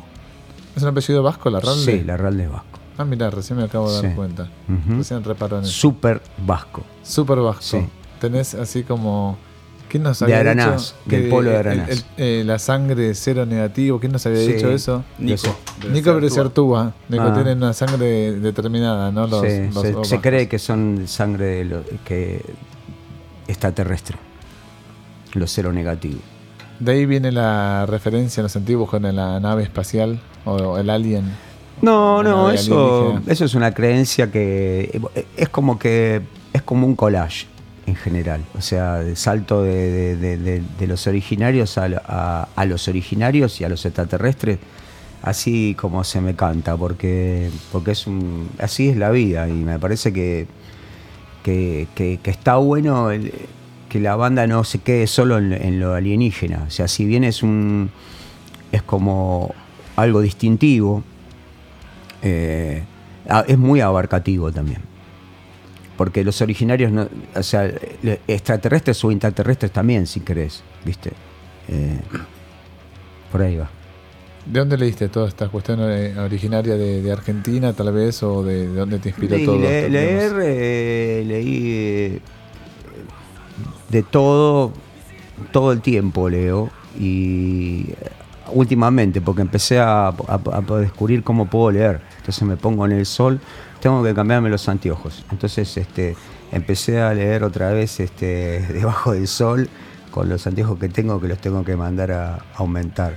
Pero no sé, desde Lovecraft a, a Poe y, y- Quiroga y, Martín Fierro y, eh, Von Daniken, o sea, es como que voy, voy, voy me echando así. Ahora estoy leyendo un escritor por segunda vez un libro de un escritor argentino que se llama Diego Mucio, que me, fascinó con las esferas invisibles. Y ahora estoy leyendo otro libro de cuentos del que se llama 200 canguros, súper súper recomendable. Eh, Las esferas invisibles es un libro muy oscuro, muy sauronesco. Lo descubrí hace unos años, o sea, es algo, pero el paralelismo que hay eh, es increíble. Lo que yo siento como que parece que, que es lo que uno quiere escribir, o sea, si, si pudiese hacerlo. ¿no? Pasa eso. Sí, pasa. Y, y me flashó y ahora eh, mi compañera me regaló este 200 canguros y la verdad que es un libro muy crudo, muy difícil de muy fácil de leer y muy difícil de, de aceptar, ¿Por qué? Eh, de porque es aceptar. est- extremadamente crudo. 200 canguros. Sí. Extremadamente crudo. Sí. No lo conocía, lo voy a... Sí, crudo, pero, pero no porque sea rebuscado, sino porque te pinta la cara, así. ¿De qué trata el libro? Ah, sí, No te puedo decir. Lo tengo que leer. Porque son diferentes cuentos, entonces es como, pero están unidos. La vida, la vida, la vida misma. No, te, te vinculo más con la literatura que con el cine, por ejemplo. No, no sé si te... Sí, es verdad, sí, no, no, no soy muy. No sos muy Netflix. ni No, no. Flow. No, qué sé yo, miro alguna serie, qué sé yo, esta vez. ¿Cómo se llama la de los gángsters? Peaky Blinders. Sí, este- esa. Esa la vi, me gusta. Eh, Homeland. Sí. me, me- recién vi el último capítulo. Eh, no sé, miro. Me, me gusta para entretenerme, pero no soy, no, no, no soy como, como así mucho de sentarme. Me quedo dormido, ¿viste? Sí. Me tomo un vino y me quedo dormido, la verdad. Y la familia Larralde, los vascos Larralde, tienen una rama artística entonces muy profunda que caló en vos porque estamos hablando de Sí. Don José, tu hermano, y no sé quién más de tu familia. Eh, la- Julián, Julián es, pi- es pianista, eh, mi primo, mi primo Julián, el del medio. Eh, pianista grosso, así a nivel eh, tango, música clásica. Orquesta. Sí, sí, orquesta típica, tocó en la orquesta típica del tango. Wow. Fue de gira, eh, grosso. Wow, es un perfil entonces que no se sabe de un Larralde, o sea, hasta ahora está. No, mi, mi, mi abuelo era armero y luthier también. O sea, arreglaba cualquier cosa. En Wangelén todo En esto. Wangelén, sí. Sí. sí. Sí, En el taller tenía un taller delante de la casa que aún existe. Entre dos pulp- tre- tres pulperías. A mí se el- me pegó más que el luthier la parte de la pulpería. Bueno, pero por algo se tenía que pegar, ¿no? Me mandaban a comprar cigarrillos, entonces ya me gustaba el olor a vino. Siguen en piezas pulperías, me imagino que alguna debe estar. Eh, creo que la de los Sofer que estaba pegada al lado sigue, sí, era ticket, viste, vendían tabaco, alpargatas y ginebra y, y vino. Wangelén es cercano a Coronel Suárez, 50 kilómetros. provincia de Buenos Aires, sur, Sí. de, sur de la provincia, Provincia, de Buenos sí, Aires. sí. Eh, ¿Ahí te forjaste en tu adolescencia? ¿Hasta tu No, adolescencia? no, no, hice, eh, estuve ahí hasta los 5 años. Después volvía intermitentemente en los veranos, viste que los veranos largos. Eh, de hecho, mi nosotros ya vivíamos acá en, en Capital, en el barrio de Balvanera. Sí. Hipólito Yrigoyen Alberti, enfrente de los estudios Guión. En los 70 vinimos a vivir ahí. Pero mi- el fetiche de mi viejo era que mi hermano también naciera en Wangelén, entonces lo llevó a nacer allá y nació, ahora va a cumplir 47 el Pepe, eh, el 5 de marzo del 73. Época difícil, Difícil. muy difícil. Las pasamos bastante bravas nosotros en esa época, pero, pero bueno, ¿Brava o qué? ¿Por persecuciones ideológicas? obviamente. sí. Eh, a, tu, Y- a tu padre. a, mi, a mi- a mi tío y a mi padre. Eh, mi viejo en ese momento fue el manager de la Ralde. De Don José. Sí, entonces, este, Ah, claro, estaba todo vinculado. sí. Eh, y ellos viviendo acá en Capital. Vi- Sí, lo que pasa es que salían de gira y, la, y, y, este, nosotros nos quedábamos solos, era difícil. Pero como le fue al 70% de la gente de los 70, o sea, no, con la particularidad de bueno que de que la Ralde se quedó, o sea, acá no, no, no se exilió, no, no, no tuvo la posibilidad ni tampoco quiso y, y se fue, fue, fueron momentos muy oscuros. Así que en definitiva vos te Entre, entre la AAA y, y el La dictadura. la dictadura. O sea, la AAA fue tan jodida o más jodida, no sé si más jodida, no quiero ahondar en eso porque cada uno le sabe por dónde le sangra, pero desde la AAA hasta el gobierno, hasta, hasta yo te digo hasta los 80, incluso entrado los 80, eh, hubo, todavía quedaba un montón de, con el primer gobierno de Alfonsín había un montón de presos políticos todavía. Después fueron saliendo, fue, tuve primos, segundos, eh, eh, presos, torturados. Sí, estamos hablando de una época que siempre mencionamos acá también como que artísticamente nutrió un montón de gente, Mm. pero que eran como un grito enmudecido, ¿no? También, no sé, por Mm. la represión. Eh, se refleja también en tu lírica, en tu prosa, todo, todo estas Sí, sí, sí, sí, sí. Sí, aparte porque eh, siempre fue un...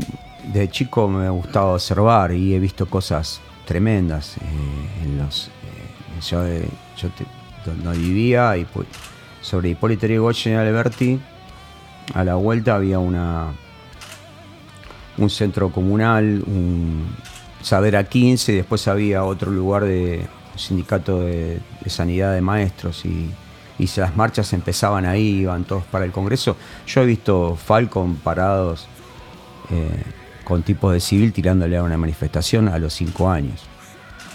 Claro, un recuerdo imborrable. Entonces es como que he, he visto volar un... Se me río porque hay tengo un montón de anécdotas, pero no los quiero quemar con eso. Pero, no, no, conté tranquilamente. pero, qué sé yo, un vecino revolear de... Yo vivía en una torre, que está todavía la torre, una torre de ladrillo, justo en la esquina de Alberti.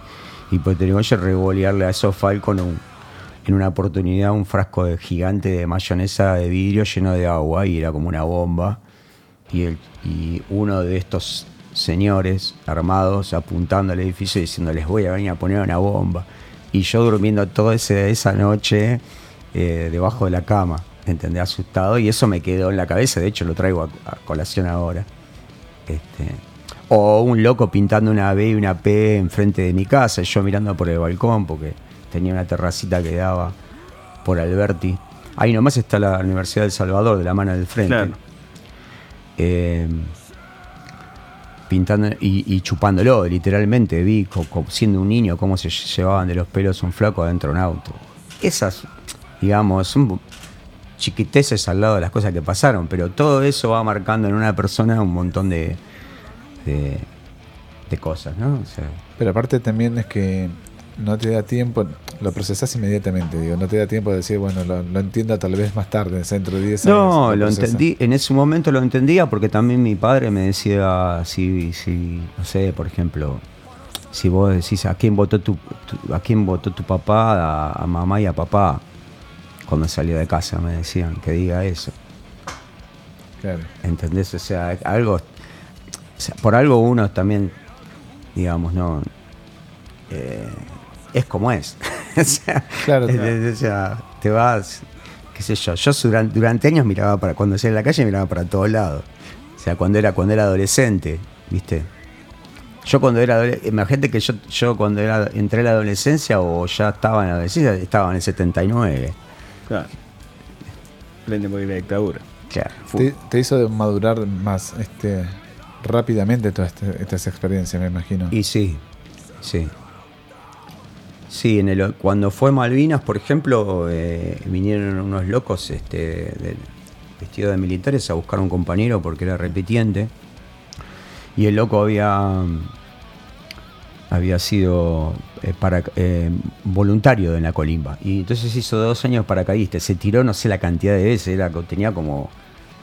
Es mucha experiencia. Y lo vinieron a buscar y se lo llevaron no, no llegó a Malvinas porque la guerra terminó antes, pero se lo llevaron a, Río Gallegos. Después tuve compañeros más grandes que, de otras divisiones que pelearon y también vinieron a contarnos las cosas eh, así. Obviamente recibido como héroes dentro de nuestro colegio. En el número 26, Confederación Suiza de Automotores, en la calle Jujuy, casi llegando a Jujuy Alcina. Y, y los locos se quedaban y nos contaban las cosas que después supimos que pasaban. Que se cagaban de hambre, los burcas y todas esas cosas eran como, como muy fuertes. Sí, no podés escapar a- a- al horror de, después de todas esas cosas que, que te cuentan y que vos ves y que viviste. Y aparte no había llegado a los 18, 20 años tal vez. era- Mm, No, no, yo estoy hablando de esto eh, 15, 16 años, 15, 16. sí. Y te hago una pregunta, ¿y los fantasmas de todo eso te vuelven a, a la escritura? Sí, todo el tiempo. Sí. Es como un escape, ¿viste? O sea, también es como que un, exorcizo algunas cosas y, y lucho todos los días con un montón de demonios que no, no, no se van. Es como que te van hablando todo el tiempo. Sí. Sí. La maldita tortura de la conciencia Claro, también. claro. ¿Viste? Sí, Sí. sí, te acompañan. Sí. Y además viendo ahí los estudios guion, eh, veías también cómo iban otros músicos que también habrán todos. Sido, ha- habrán sido perseguidos también esos A músicos. todos, vi a todos. Y la otra, la otra vez estuve ahí grabando con, con unos locos y me, me emocioné porque yo veía salir al flaco, eh, a Papo, vi a todos, de chiquito asomado. No sé por qué, no sé, eso también tendría que haber. Pero siempre me encuentro que después, des- me acuerdo que después de muchos años me encontré un compañero de la primaria y me decía, locos, yo ya con barba y pelo largo, mucho antes de, esta vejez. Eh, y me decía, yo me acuerdo que decías que querías tener el pelo largo y la barba, y mirá. Y, y te ponele que en esas épocas, ya a los 18, ya, yo ya me, me tenía que atar el pelo y metérmelo adentro de cosas para entrar al colegio, porque el blazer y la camisa y la corbata y qué sé yo, pero yo y, y los veía a los locos y me, me llamaba mucho la atención el look de los, los- los locos y después me fui enterando, obviamente porque también mi tío era músico y sabía que ahí se grababa y qué sé yo, y mi viejo me contaba y quién era cada uno de los que veía. Pero los vi a todos. Y siempre quise, anali- a- eh, me, me copó esa, esa historia, ¿viste? Y después tuve amigos, siempre amigos más grandes, que me hicieron escuchar el rock nacional. O sea, yo estaba alucinado. Vos En- sos, un gran fan de Manal, por ejemplo, que el otro día hablamos muchísimo. Eh, de me 50 encanta- años del primer disco de me Manal. encanta, me encanta Manal, me encanta el reloj, me encanta Voz Day, me encanta Papo Blues, yo escuchaba todo eso. ¿Ibas a verlo también a esas bandas? ¿O no tuviste- Eh, no, no, no, no, no, no. Era- Después, después de, de- de grande empezás a ir a ver bandas. En eh, los ochenta y pico empecé. No, no iba a ver bandas cuando era. No, no, no salía. El No me día- dejaban salir. El otro día justamente hablábamos y hacíamos referencia a lo pesadas que eran esas letras, además de la música. El, el combo que, que conformaba Manal, Box Day, lo que de. Manal, las letras de Manal son increíbles. Las letras de Manal son increíbles. Las letras del reloj son increíbles. Por ahí la gente no lo tiene mucho el reloj. La- Las de Boss Day, bueno, Boss Day fue un poco, bastante, mucho más popular. Pero bueno, el flaco ni hablar, ¿no? Inolvidable, maestro total. Después sí, después los vi a todos de grande y los conocí, conocí a muchos. Ya, tuve la posibilidad de conocerlos. No hace mucho Alejandro Medina, que no lo conocía. Pude estar con él y, y entablar una onda copada, no sé. Este, o co- conocer a, a Willy Quiroga, este, to- tocar de soporte de Papos Blues con Sauron.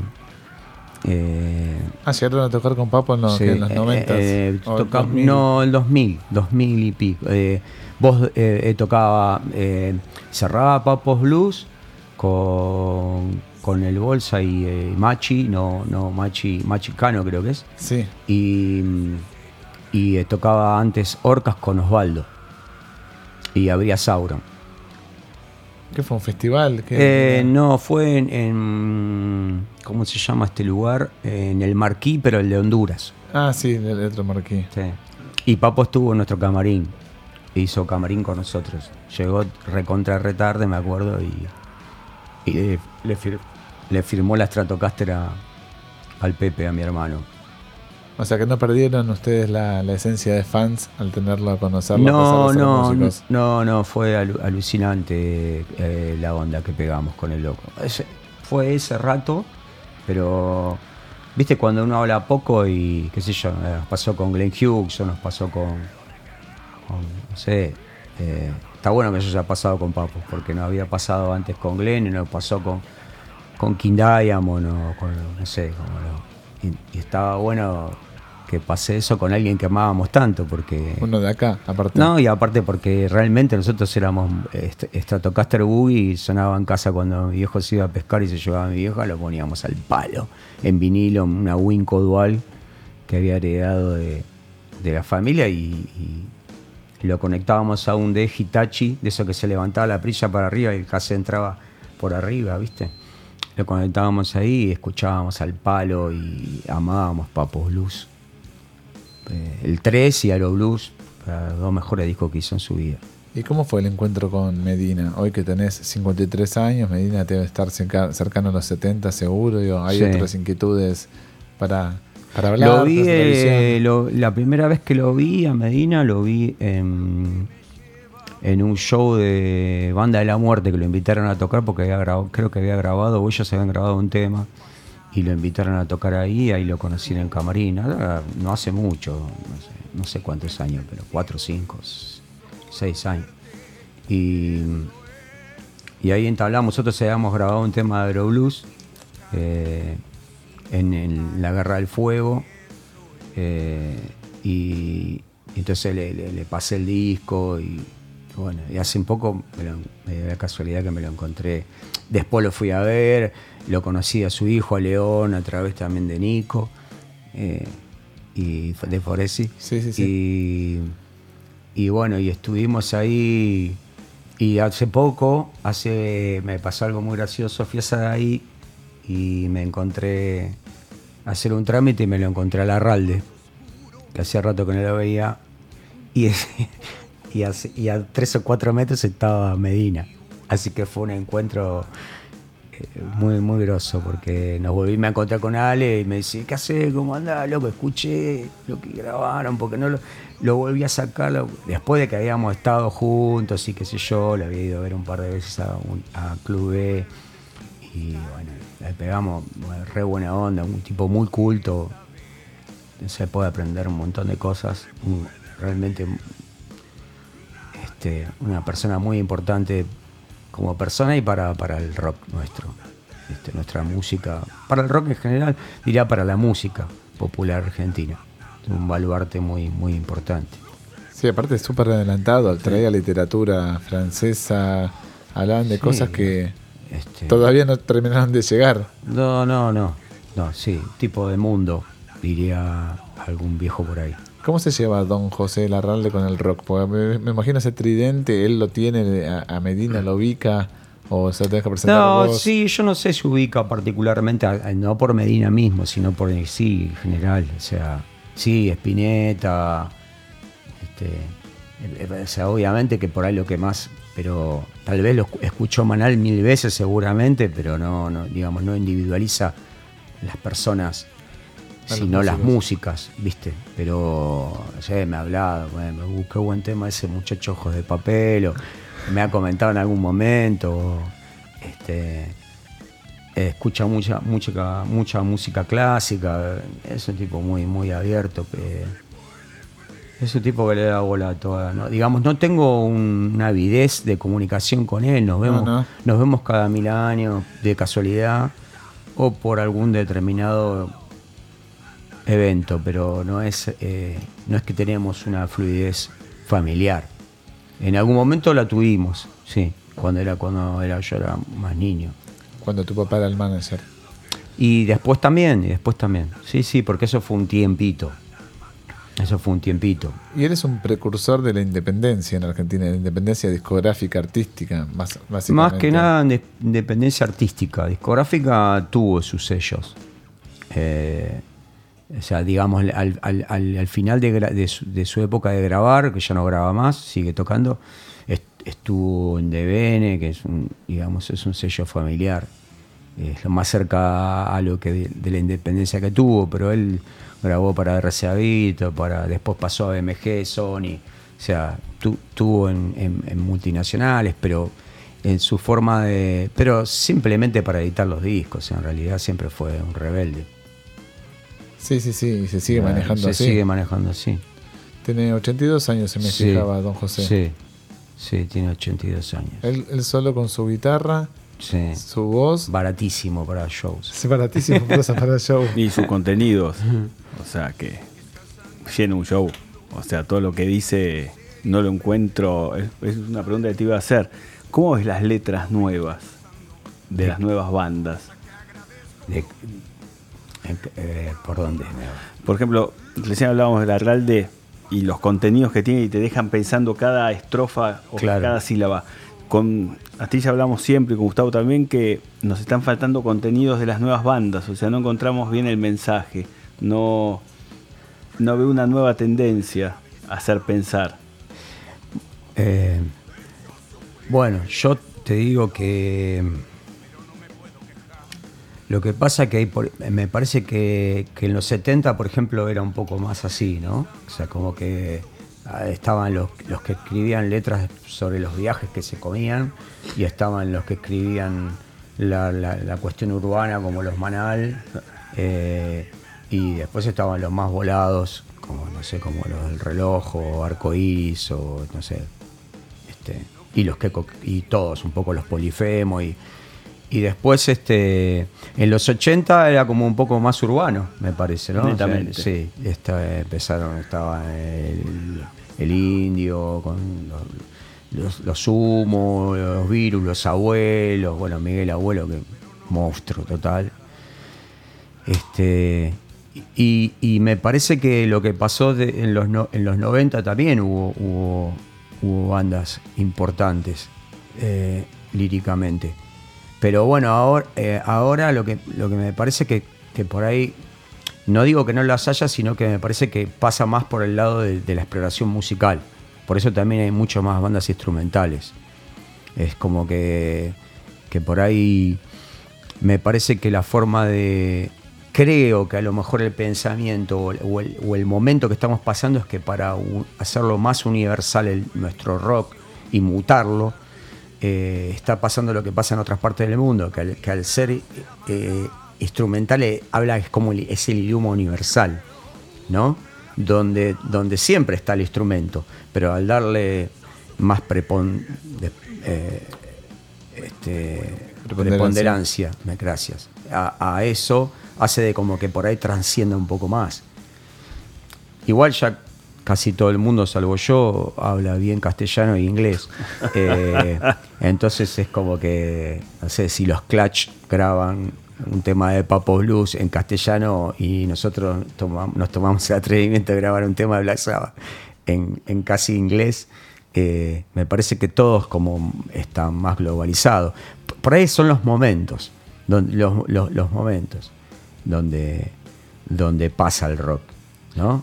Son sí, que- Sí, a veces yo pienso lo mismo. Hoy hablamos de. y también, Bueno, perdón, y también sí, hay un montón de músicos que, que escriben buenas letras que no los conocemos, tal vez. Claro. El tema es encontrar el lugar para que ellos salgan de esa sombra y puedan, puedan dar a conocer lo que, el pensamiento que están Claro. teniendo, ¿no? Porque Sí, por la sí. calle pasan muchas cosas, ¿viste? Escriben muchas cosas. Eh, a mí me gusta jugar siempre que Vicente López y Planes encontró la frase del himno en una pared y dijo, oh, eh, sean eternos los laureles y empezamos a escribir y era el primer grito del rock. Claro. Entonces estoy buscando el qué pasa en el 2000, 2020, ¿no? Me falta ese fuego. Claro. Me falta ese fuego que diga, wow. O sea, no lo Sí, veo. vos- lo que pasa es que hay un montón de bandas que por ahí no son nuevas, pero que vienen escribiendo muy, muy, muy bien de hace mucho eh, acá. Eh, este, qué sé yo, ¿no? Si empiezo a nombrar me voy a olvidar de alguna, voy a quedar- pero, pero de, en diferentes ramas del rock hay, hay, digamos, de las nuevas, nuevas, nuevas. Por ahí yo no, no, no soy, no, no escucho por ahí, mu- escucho, o sea, ayer estaba escuchando eh, en la terraza estábamos regando y quería escuchar un poquito de Lucy Patané y escuché porque la vi en vivo, me copó y escuché y, y Paula Mafia y me parece que, que está re bueno lo que hacen. Y bueno, tal vez hay que ver qué uno, qué uno quiere que, que- que- que le diga la letra, ¿no? ¿Qué es lo que está necesitando? Tal vez Claro. eh, eh, por, por ahí un poco viene por ahí. Por ahí no, no, no, no todo habla de lo que uno quiere que hable. Por eso hay que escuchar de todo, porque me parece que hay un abanico muy, muy, muy amplio donde hay grandes músicos o eh, músicas que, que hacen cosas muy grosas, pero bueno, hay que ver qué uno está necesitando escuchar.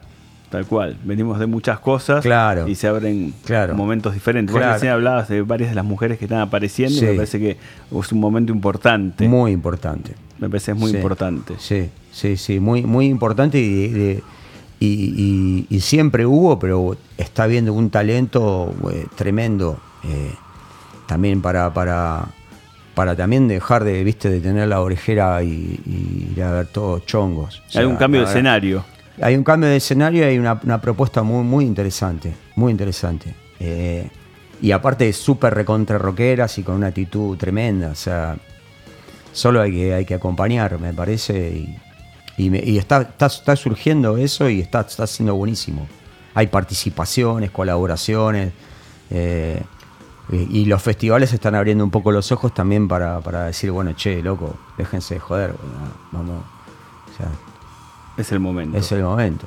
Ya es, fue el momento. Lo que pasa es que ahora, ahora como que, como que, le- como que está, hay como toda un- una revolución. Pero si nos vamos a los 70, las colaboraciones y la participación y, era, era todo una sola cosa. O sea, un montón de, de- bandas con integrantes femeninas y locos. O sea, como que ahora como que, bueno, no sé qué pasó, como que que, que, como se está redescubriendo algo que, que siempre estuvo y que siempre tiene que estar, o sea, porque somos, somos, somos humanos todos, no, no hay género. Sí, justo comenzamos el programa también hablando de, del último disco de Ozzy y que a mí me sonó a epitafio. Yo no sé si es él quien hace las letras o no, creo que es un epitafio y se está despidiendo de, de nosotros. Las letras Ah, hablan generalmente... No, no, no escuché. Bueno, los, los temas a mí me gustaron bastante musicalmente y las Mm. letras A mí me gusta siempre las letras de Ozzy, de nuevo, no sé si las escribe él, se las componen, pero me parece que están bien puestas. Hace temas para, para su grupo familiar. Estamos hablando de un tipo ícono del heavy metal, hablando, dedicándole un tema a su hija, Mm. a su hija que no, casi que no la reconoció, haciendo mea culpa de sus errores en la vida. Y este último disco tiene mucho de eso, de, Ujú. de- de hacer un Mirá, culpa. Y no yo sabía. creo que también es algo hasta incluso noble que una persona, una celebridad que podría estar en otro estatus de vida, ni siquiera podría estar grabando un disco, podría estar tirado ahí en la pileta o haciendo una boludez excéntrica como esa. No, prefiere cantar así, haciendo mea culpa y casi pidiendo perdón por todos sus errores. Mm. Yo creo que esa temática de letras, que vos decías, ¿qué es lo que necesitamos cada uno? Yo creo que eso es en la que te pone en vereda rápidamente. No sé si la quería, pero me hizo bien leer esto, saber Claro. de esto. Claro. Yo no sé en qué instancia estás vos, por ejemplo, líricamente, si, si te comparás con 20 años atrás, 30 años atrás, y a, a- a dónde vas a ir con, con tu lírica, si es que en algún momento pensás a dónde querés apuntar. Es una buena pregunta. En realidad cuando escribo no... eh, me pasa que me cae así, estoy acostado y me viene una idea y un pensamiento, ponele. Entonces necesito escribirlo al toque porque después digo, me voy a acordar, me voy a acordar. Y a veces estoy entre esa somnolencia que no quiero agarrar el cuadernito y la lapicera que tengo puesta al lado de la cama porque es igual me voy a acordar y se me va algo que nunca más lo voy a recuperar. que me parece me puede parecer genial porque he notado cosas que me dicen, uh, qué buena. El otro día a la mañana lo leo digo, qué pedazo de porquería que escribí. O sea, eh, pero estoy en un momento, sí, estoy grande, estoy grande, estoy, estoy como tratando de poner este, en carne todo lo que vivo y lo que siento siempre, ¿no?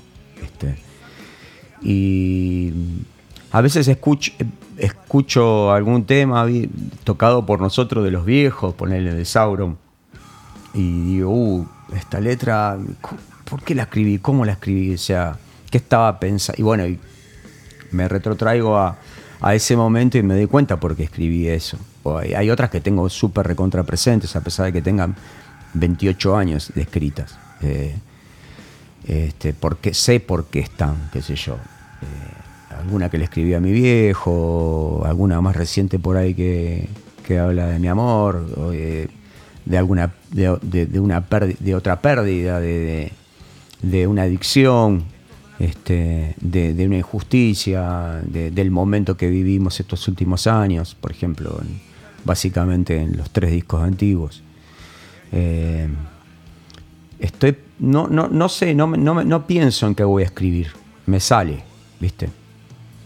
Este, Vos jugás mucho también con, con la prosa en el sentido de que te permitís que no haya rimas y aún así funciona en el formato musical de, de los antiguos. Es como que si separamos la música de, de la letra, la letra tiene un relato y una continuación que podría no estar en consonancia con la música, pero logras que se adapte. ¿Cómo, cómo jugás mucho con eso que la mayoría de la música que escuchamos nosotros está apuntada a la rima perfecta y la, tu letra no?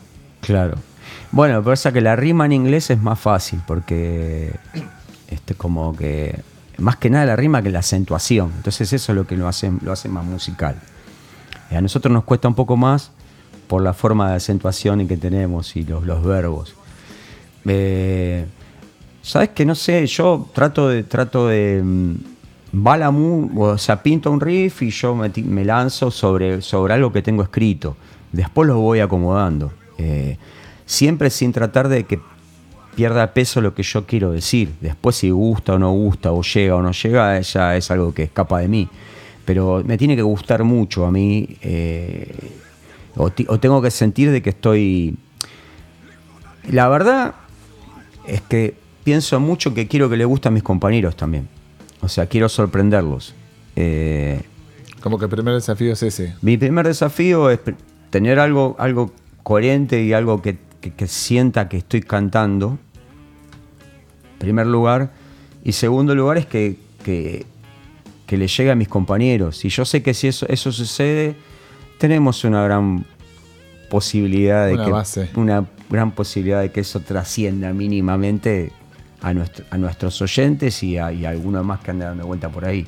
¿Y antes te pasaba lo mismo? Eh, Cuando empezaste. eh, sí, sí, siempre me pasó así. Siempre me Buenísimo. pensé de esa manera. Sí, sí.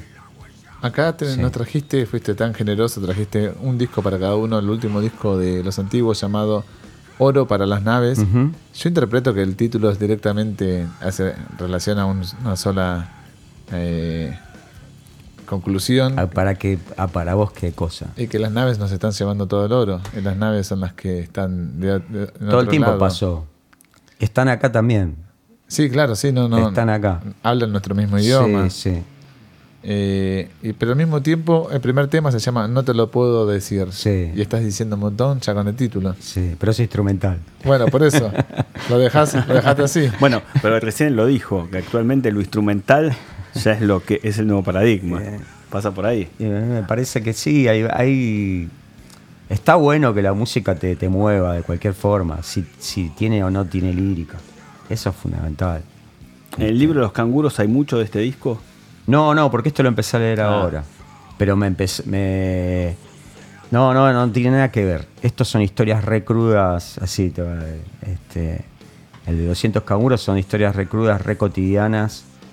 eh, pero me seduce eh, mucho. No, no, no, nunca me basé en, en- en este loco, en Mucio, para, para escribir. Capaz que en lo próximo sí. Pero me, pero más que nada me copa mucho como escribe, como. No, no me voy a comparar, pero me gusta la forma en, en que relata. Mirá. Y cómo lleva cada historia ahí metida dentro de otras historias. Te dispara, viene, viene por un lado y te sale con una historia plum, pero son todas cosas reales, todas este, no fantásticas. Después en, en- en la- en las esferas invisibles tiene un poco, habla, está, eh, eh, gira alrededor de la, de la, de la fiebre amarilla, entre tres o cuatro cuentos. No, pero no, no, es, estos son simplemente súper recomendable como no, no, no es una fuente de inspiración en, en algo inmediato que, que- que yo haya hecho. Posiblemente El próximo. puede, puede ser. Tal vez no ninguna para ninguna de las. Por ahí no para antiguos, pero para Sauron puede llegar a ser. Mirá. Porque tiene un poco que ver con ese costado. Claro. Con un poco más fantástico o, o también crudo. O sea, como que yo trato de separar mucho la lírica de las dos bandas. Eso me está costando mucho. No, pero en una me, me suena a mí que es más este literaria, si querés, este, hasta de ficción, y me parece que los antiguos es más como. Más, más, va más al hueso. Va más visceral, es más visceral. Sí. sí. De hecho, justo te quería hablar del tema, el primer corte de adelanto de Oro para las Naves, el último disco de los antiguos, llamado Con la suerte de saber. Sí. Que ese sí me parece es un tema. Me atrevo a decir que es atemporal porque canta algo que no, no se está cantando, que es para mí es un el saqueo premeditado que, que hubo en estos últimos años a la nación y me parece que no hubo otra letra que hable sobre esto. Digo, a ver, al momento de escribir así, ¿no te sentís como asfixiado, como decís, lo tengo que decir de un modo y lo tengo que decir porque se tiene que decir y se tiene que decir de este modo, porque alguien lo tiene que decir, no, no tenés esa ansiedad o... Tengo como. Es que, que me pasa que siento la rabia. No, no, no, no me da para ir a tirar una molotov a, la Plaza de Mayo, pero mi, mi forma de- de- de protestar o de cacerolear es escribir y poder tener una banda como la, como la cual integro. Iba a decir, casi iba a decir la que tengo, pero no, no, es una banda del cual integro. Este, yo siento que cada uno de los integrantes siente que la banda es de uno, por eso también lo digo de esta manera, lo mismo que con los Sauron. Todos, yo siempre. No, es nuestra banda, la de todos, y todo el tiempo es mi banda y la siento como mi equipo. Es mi equipo, soy del rojo y soy, soy así y este, me si- siento propio. Cuando perdemos es el rojo, cuando, cuando- cómo ganamos, es así. Este, pero a lo que me, me perdí. No, tío, me, No. me- me- ibas con lo de... Ah, sí, la forma de protestar, Sí, la, eso. forma, la forma de, de denunciar, la- mi forma de mi, reve- mi, mi forma de rebelarme. O sea, ya, ya pasé por muy, eh, con, con la edad que tengo pasé por todos los estadios, ¿no? Estadios. No, porque me, me gusta el título, te digo, con la suerte de saber. El saber Eh, Y se- sí, es, una suerte, es un don. Y si es- este país está diseñado para cagarte, haga lo que hagas todo el tiempo. Se pone de moda las heladerías, te pones en la heladería y empieza a nevar. Entonces te cagas de hambre. Sí, sí, sí, sí. No, por eso me, me gusta que sepas que sepas que, que tenés la suerte de saber lo que estás diciendo, contando. Y lo que pasa es que vuelvo otra vez, con lamentablemente, con el tema lo de- de- del, del tiempo transcurrido en vida. Que, que ya lo viste mil veces y lo vas a seguir viendo. Y bueno, ojalá que, que estos próximos años tengamos un poco de buena aventura y que las cosas empiecen a, a, Ordenarse. a enfrenarse un poco, qué sé yo, de alguna forma. Pero yo sé que tarde o temprano, no sé, dentro de. Ojalá que no.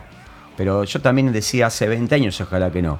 Y Claro. voy a poner este tema y decir, es como los temas de la radio que estábamos hablando. Claro. O sea, si el chabón los grabó en el 70, la mayoría, 70, 80. Y vos pones un tema hoy y el- la misma injusticia del peón de campo que estaba en los 70 está exactamente ahora y más. Y más. Porque ahora ni siquiera hay peones de campo, hay todas máquinas Claro. que hacen. o sea, Sí, Seguimos con el frasco de Hellman de vidrio. es eso. Claro, claro. Es eso. Sí. Aparte de haber acumulado tantos años también el desgaste. Bueno, te quería preguntar también, antes que, que nos despidamos, y te quiero agradecer nuevamente tu presencia en Quemar un Patrullero. eh, ¿En qué momento se encuentran Sauron? ¿En qué momento se encuentran los antiguos? Sé que van a tocar los antiguos en el Roxy Mm. en abril, acá El tenemos cuatro- la fecha. El 4 de abril. 4 de abril, los Sí. antiguos en el Roxy acá en Capital Federal. Sí. Bueno, ¿qué otros momentos a ver tenemos para, para Tenemos, tenemos para anunciar, traje un machete si me permitís. Obvio, por supuesto, para eso Este, estamos. Porque si no voy a meter la pata y no puedo. Te la vas a pasar viajando en estos últimos, Eh, para un lado para el otro. Vamos a estar, sí, vamos a estar haciendo. Primero nos vamos a una gira patagónica. Este, hacemos eh, el 20 de marzo Ro- Roca. Después hacemos Bariloche el 21 de marzo. El 22 vamos a Comodoro Rivadavia. El 4 de abril el Roxy, de Roxy que se llama ahora. Sí. Este, después el primero de mayo nos vamos a Mendoza capital. El 2 de mayo nos vamos a San Rafael. Después tengo una fecha que tengo rojo que no tengo que anunciar. El 23 de mayo nos vamos a Montevideo. El 10 de julio hacemos Rosario y el 11 de julio Santa Fe. En el medio hay otras fechas que no puedo anunciar y después hay otras a confirmar desde julio para fin de año. Todo esto con los antiguos. Todo esto con los antiguos. Y Sauron toca este sábado que viene, no, el otro, el 7 de marzo, que se festejan, es el cierre del, del ciclo de los 8 años de Club B. Hacemos Club B con Sauron. Eh, y después tengo tres fechas más que no puedo decir. Este, pero bueno, eh, hay un año también bastante interesante para, para, para Sauron. Pero bueno, la primera de Sauron, la primera fecha inmediata donde va- tengo es con, con Sauron el 7 de marzo en Clube, festejando los 8 años y el cumpleaños del Pepe, que cumple Pepe es el guitarrista. el guitarrista JB Larralde. Sí. Vas a tener que entrenar. Este, Estoy entrenando, estoy entrenando. Por eso estoy así. Por eso, por eso estás caminando, por eso te estás poniendo. No, me quiero poner un poco las pilas porque estoy este, muy estresado, digamos, por decir de alguna forma. Estoy. eh, tengo que, que bajar un cambio. Entonces empezar a, ponerme un poco en estado, cosa que nunca hice en mi vida, deportes. Este, me siento, me siento bien caminando. eh, para relajar un poco la saviola y también para estar, para estar bien, para estar bien en el escenario, para poder. Son shows largos, las de ambas bandas. Eh, Sí, eso mismo. Te va a requerir mucha dedicación, mucha exigencia física sí, también, ¿no? sí, Vocal. sí. Vocal, sí, a full, a full. Tengo que estar bien también de la garganta. Bueno, vas a lugares, van a lugares que están buenos y van a comer bien, seguro. Y los tratan bien. en Sí, las yo, sí, nos, nos tratan muy, sí, sí, nos tratan súper bien. Los pibes comen abundantemente em, más que yo. Yo mm, hace siete años que soy vegano. giras. Ujú.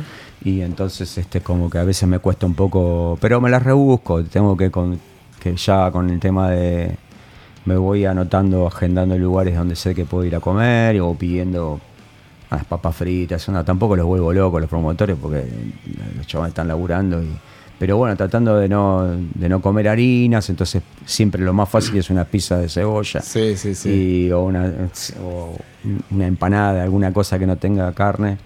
Eh, pero bueno, trato de, a veces me- cuando es el Gran Buenos Aires todo, me llevo mi viandita y, y bueno, y mi vino también. Infaltable, Malbec. Malbec. Siempre Malbec. No, no, hay unos cabernet que están buenos. Depende. Bueno, así como tuviste vos la gentileza de, de venir y traernos un regalito, también tenemos un regalo para vos. ¿En te- serio? por supuesto. Bueno, muchas gracias. Te lo envía la gente de Flash Cookie y Oh, déjame introducir. Vos conocés Flash Cookie, me Conozco, imagino. conozco el lugar, conozco a la gente que trabaja, amigos ahí. Flash Cookie es la primera plataforma de merchandising on demand de la República Argentina. Podés subir tu plataforma como artista sin necesidad de invertir en un inventario, en el stock de remeras, camperas o camisas de jean. Subís tu tienda Flash Cookie, Flash Cookie hace todo por vos, es el intermediario entre el artista y el consumidor. Flashcookie.com, la primera plataforma merchandising on demand de la Argentina, siempre nos dan un regalo para los invitados. En este caso es un regalo personalizado especialmente para vos Bueno, y espero que lo gracias. abras Bueno, en mira, vivo, en directo.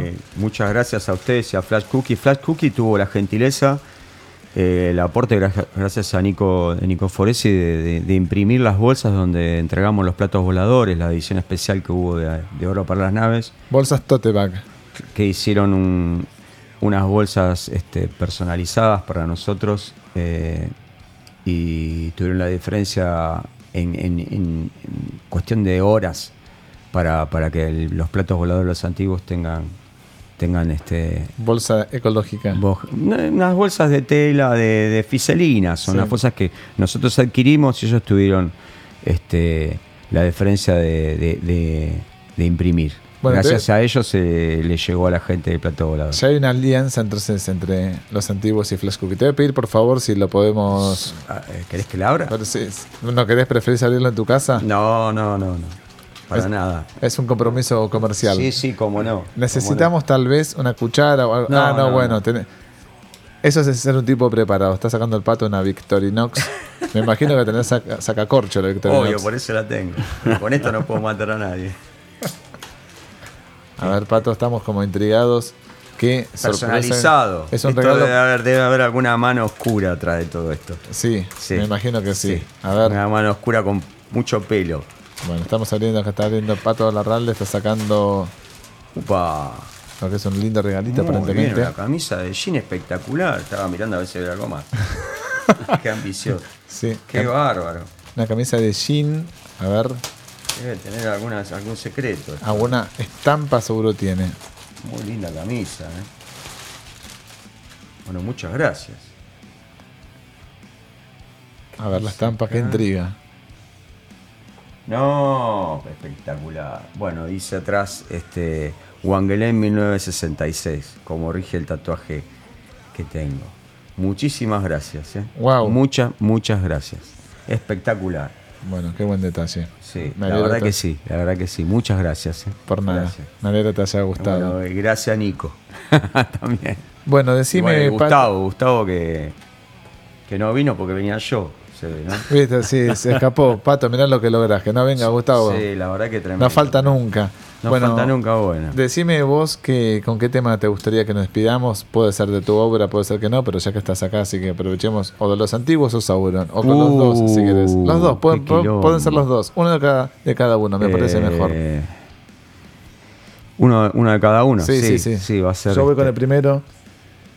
Elegí vos. No, no, no, le quise decir al operador, perdóname, a Nico, que nos Sí, ayuda tiene, siempre. tiene que- todo ahí, no lo complico si le tiro cualquiera No, no, de vos decís, vos decís, eh, los antiguos, ¿qué tema? Eh, de los antiguos, de, uh, perdón.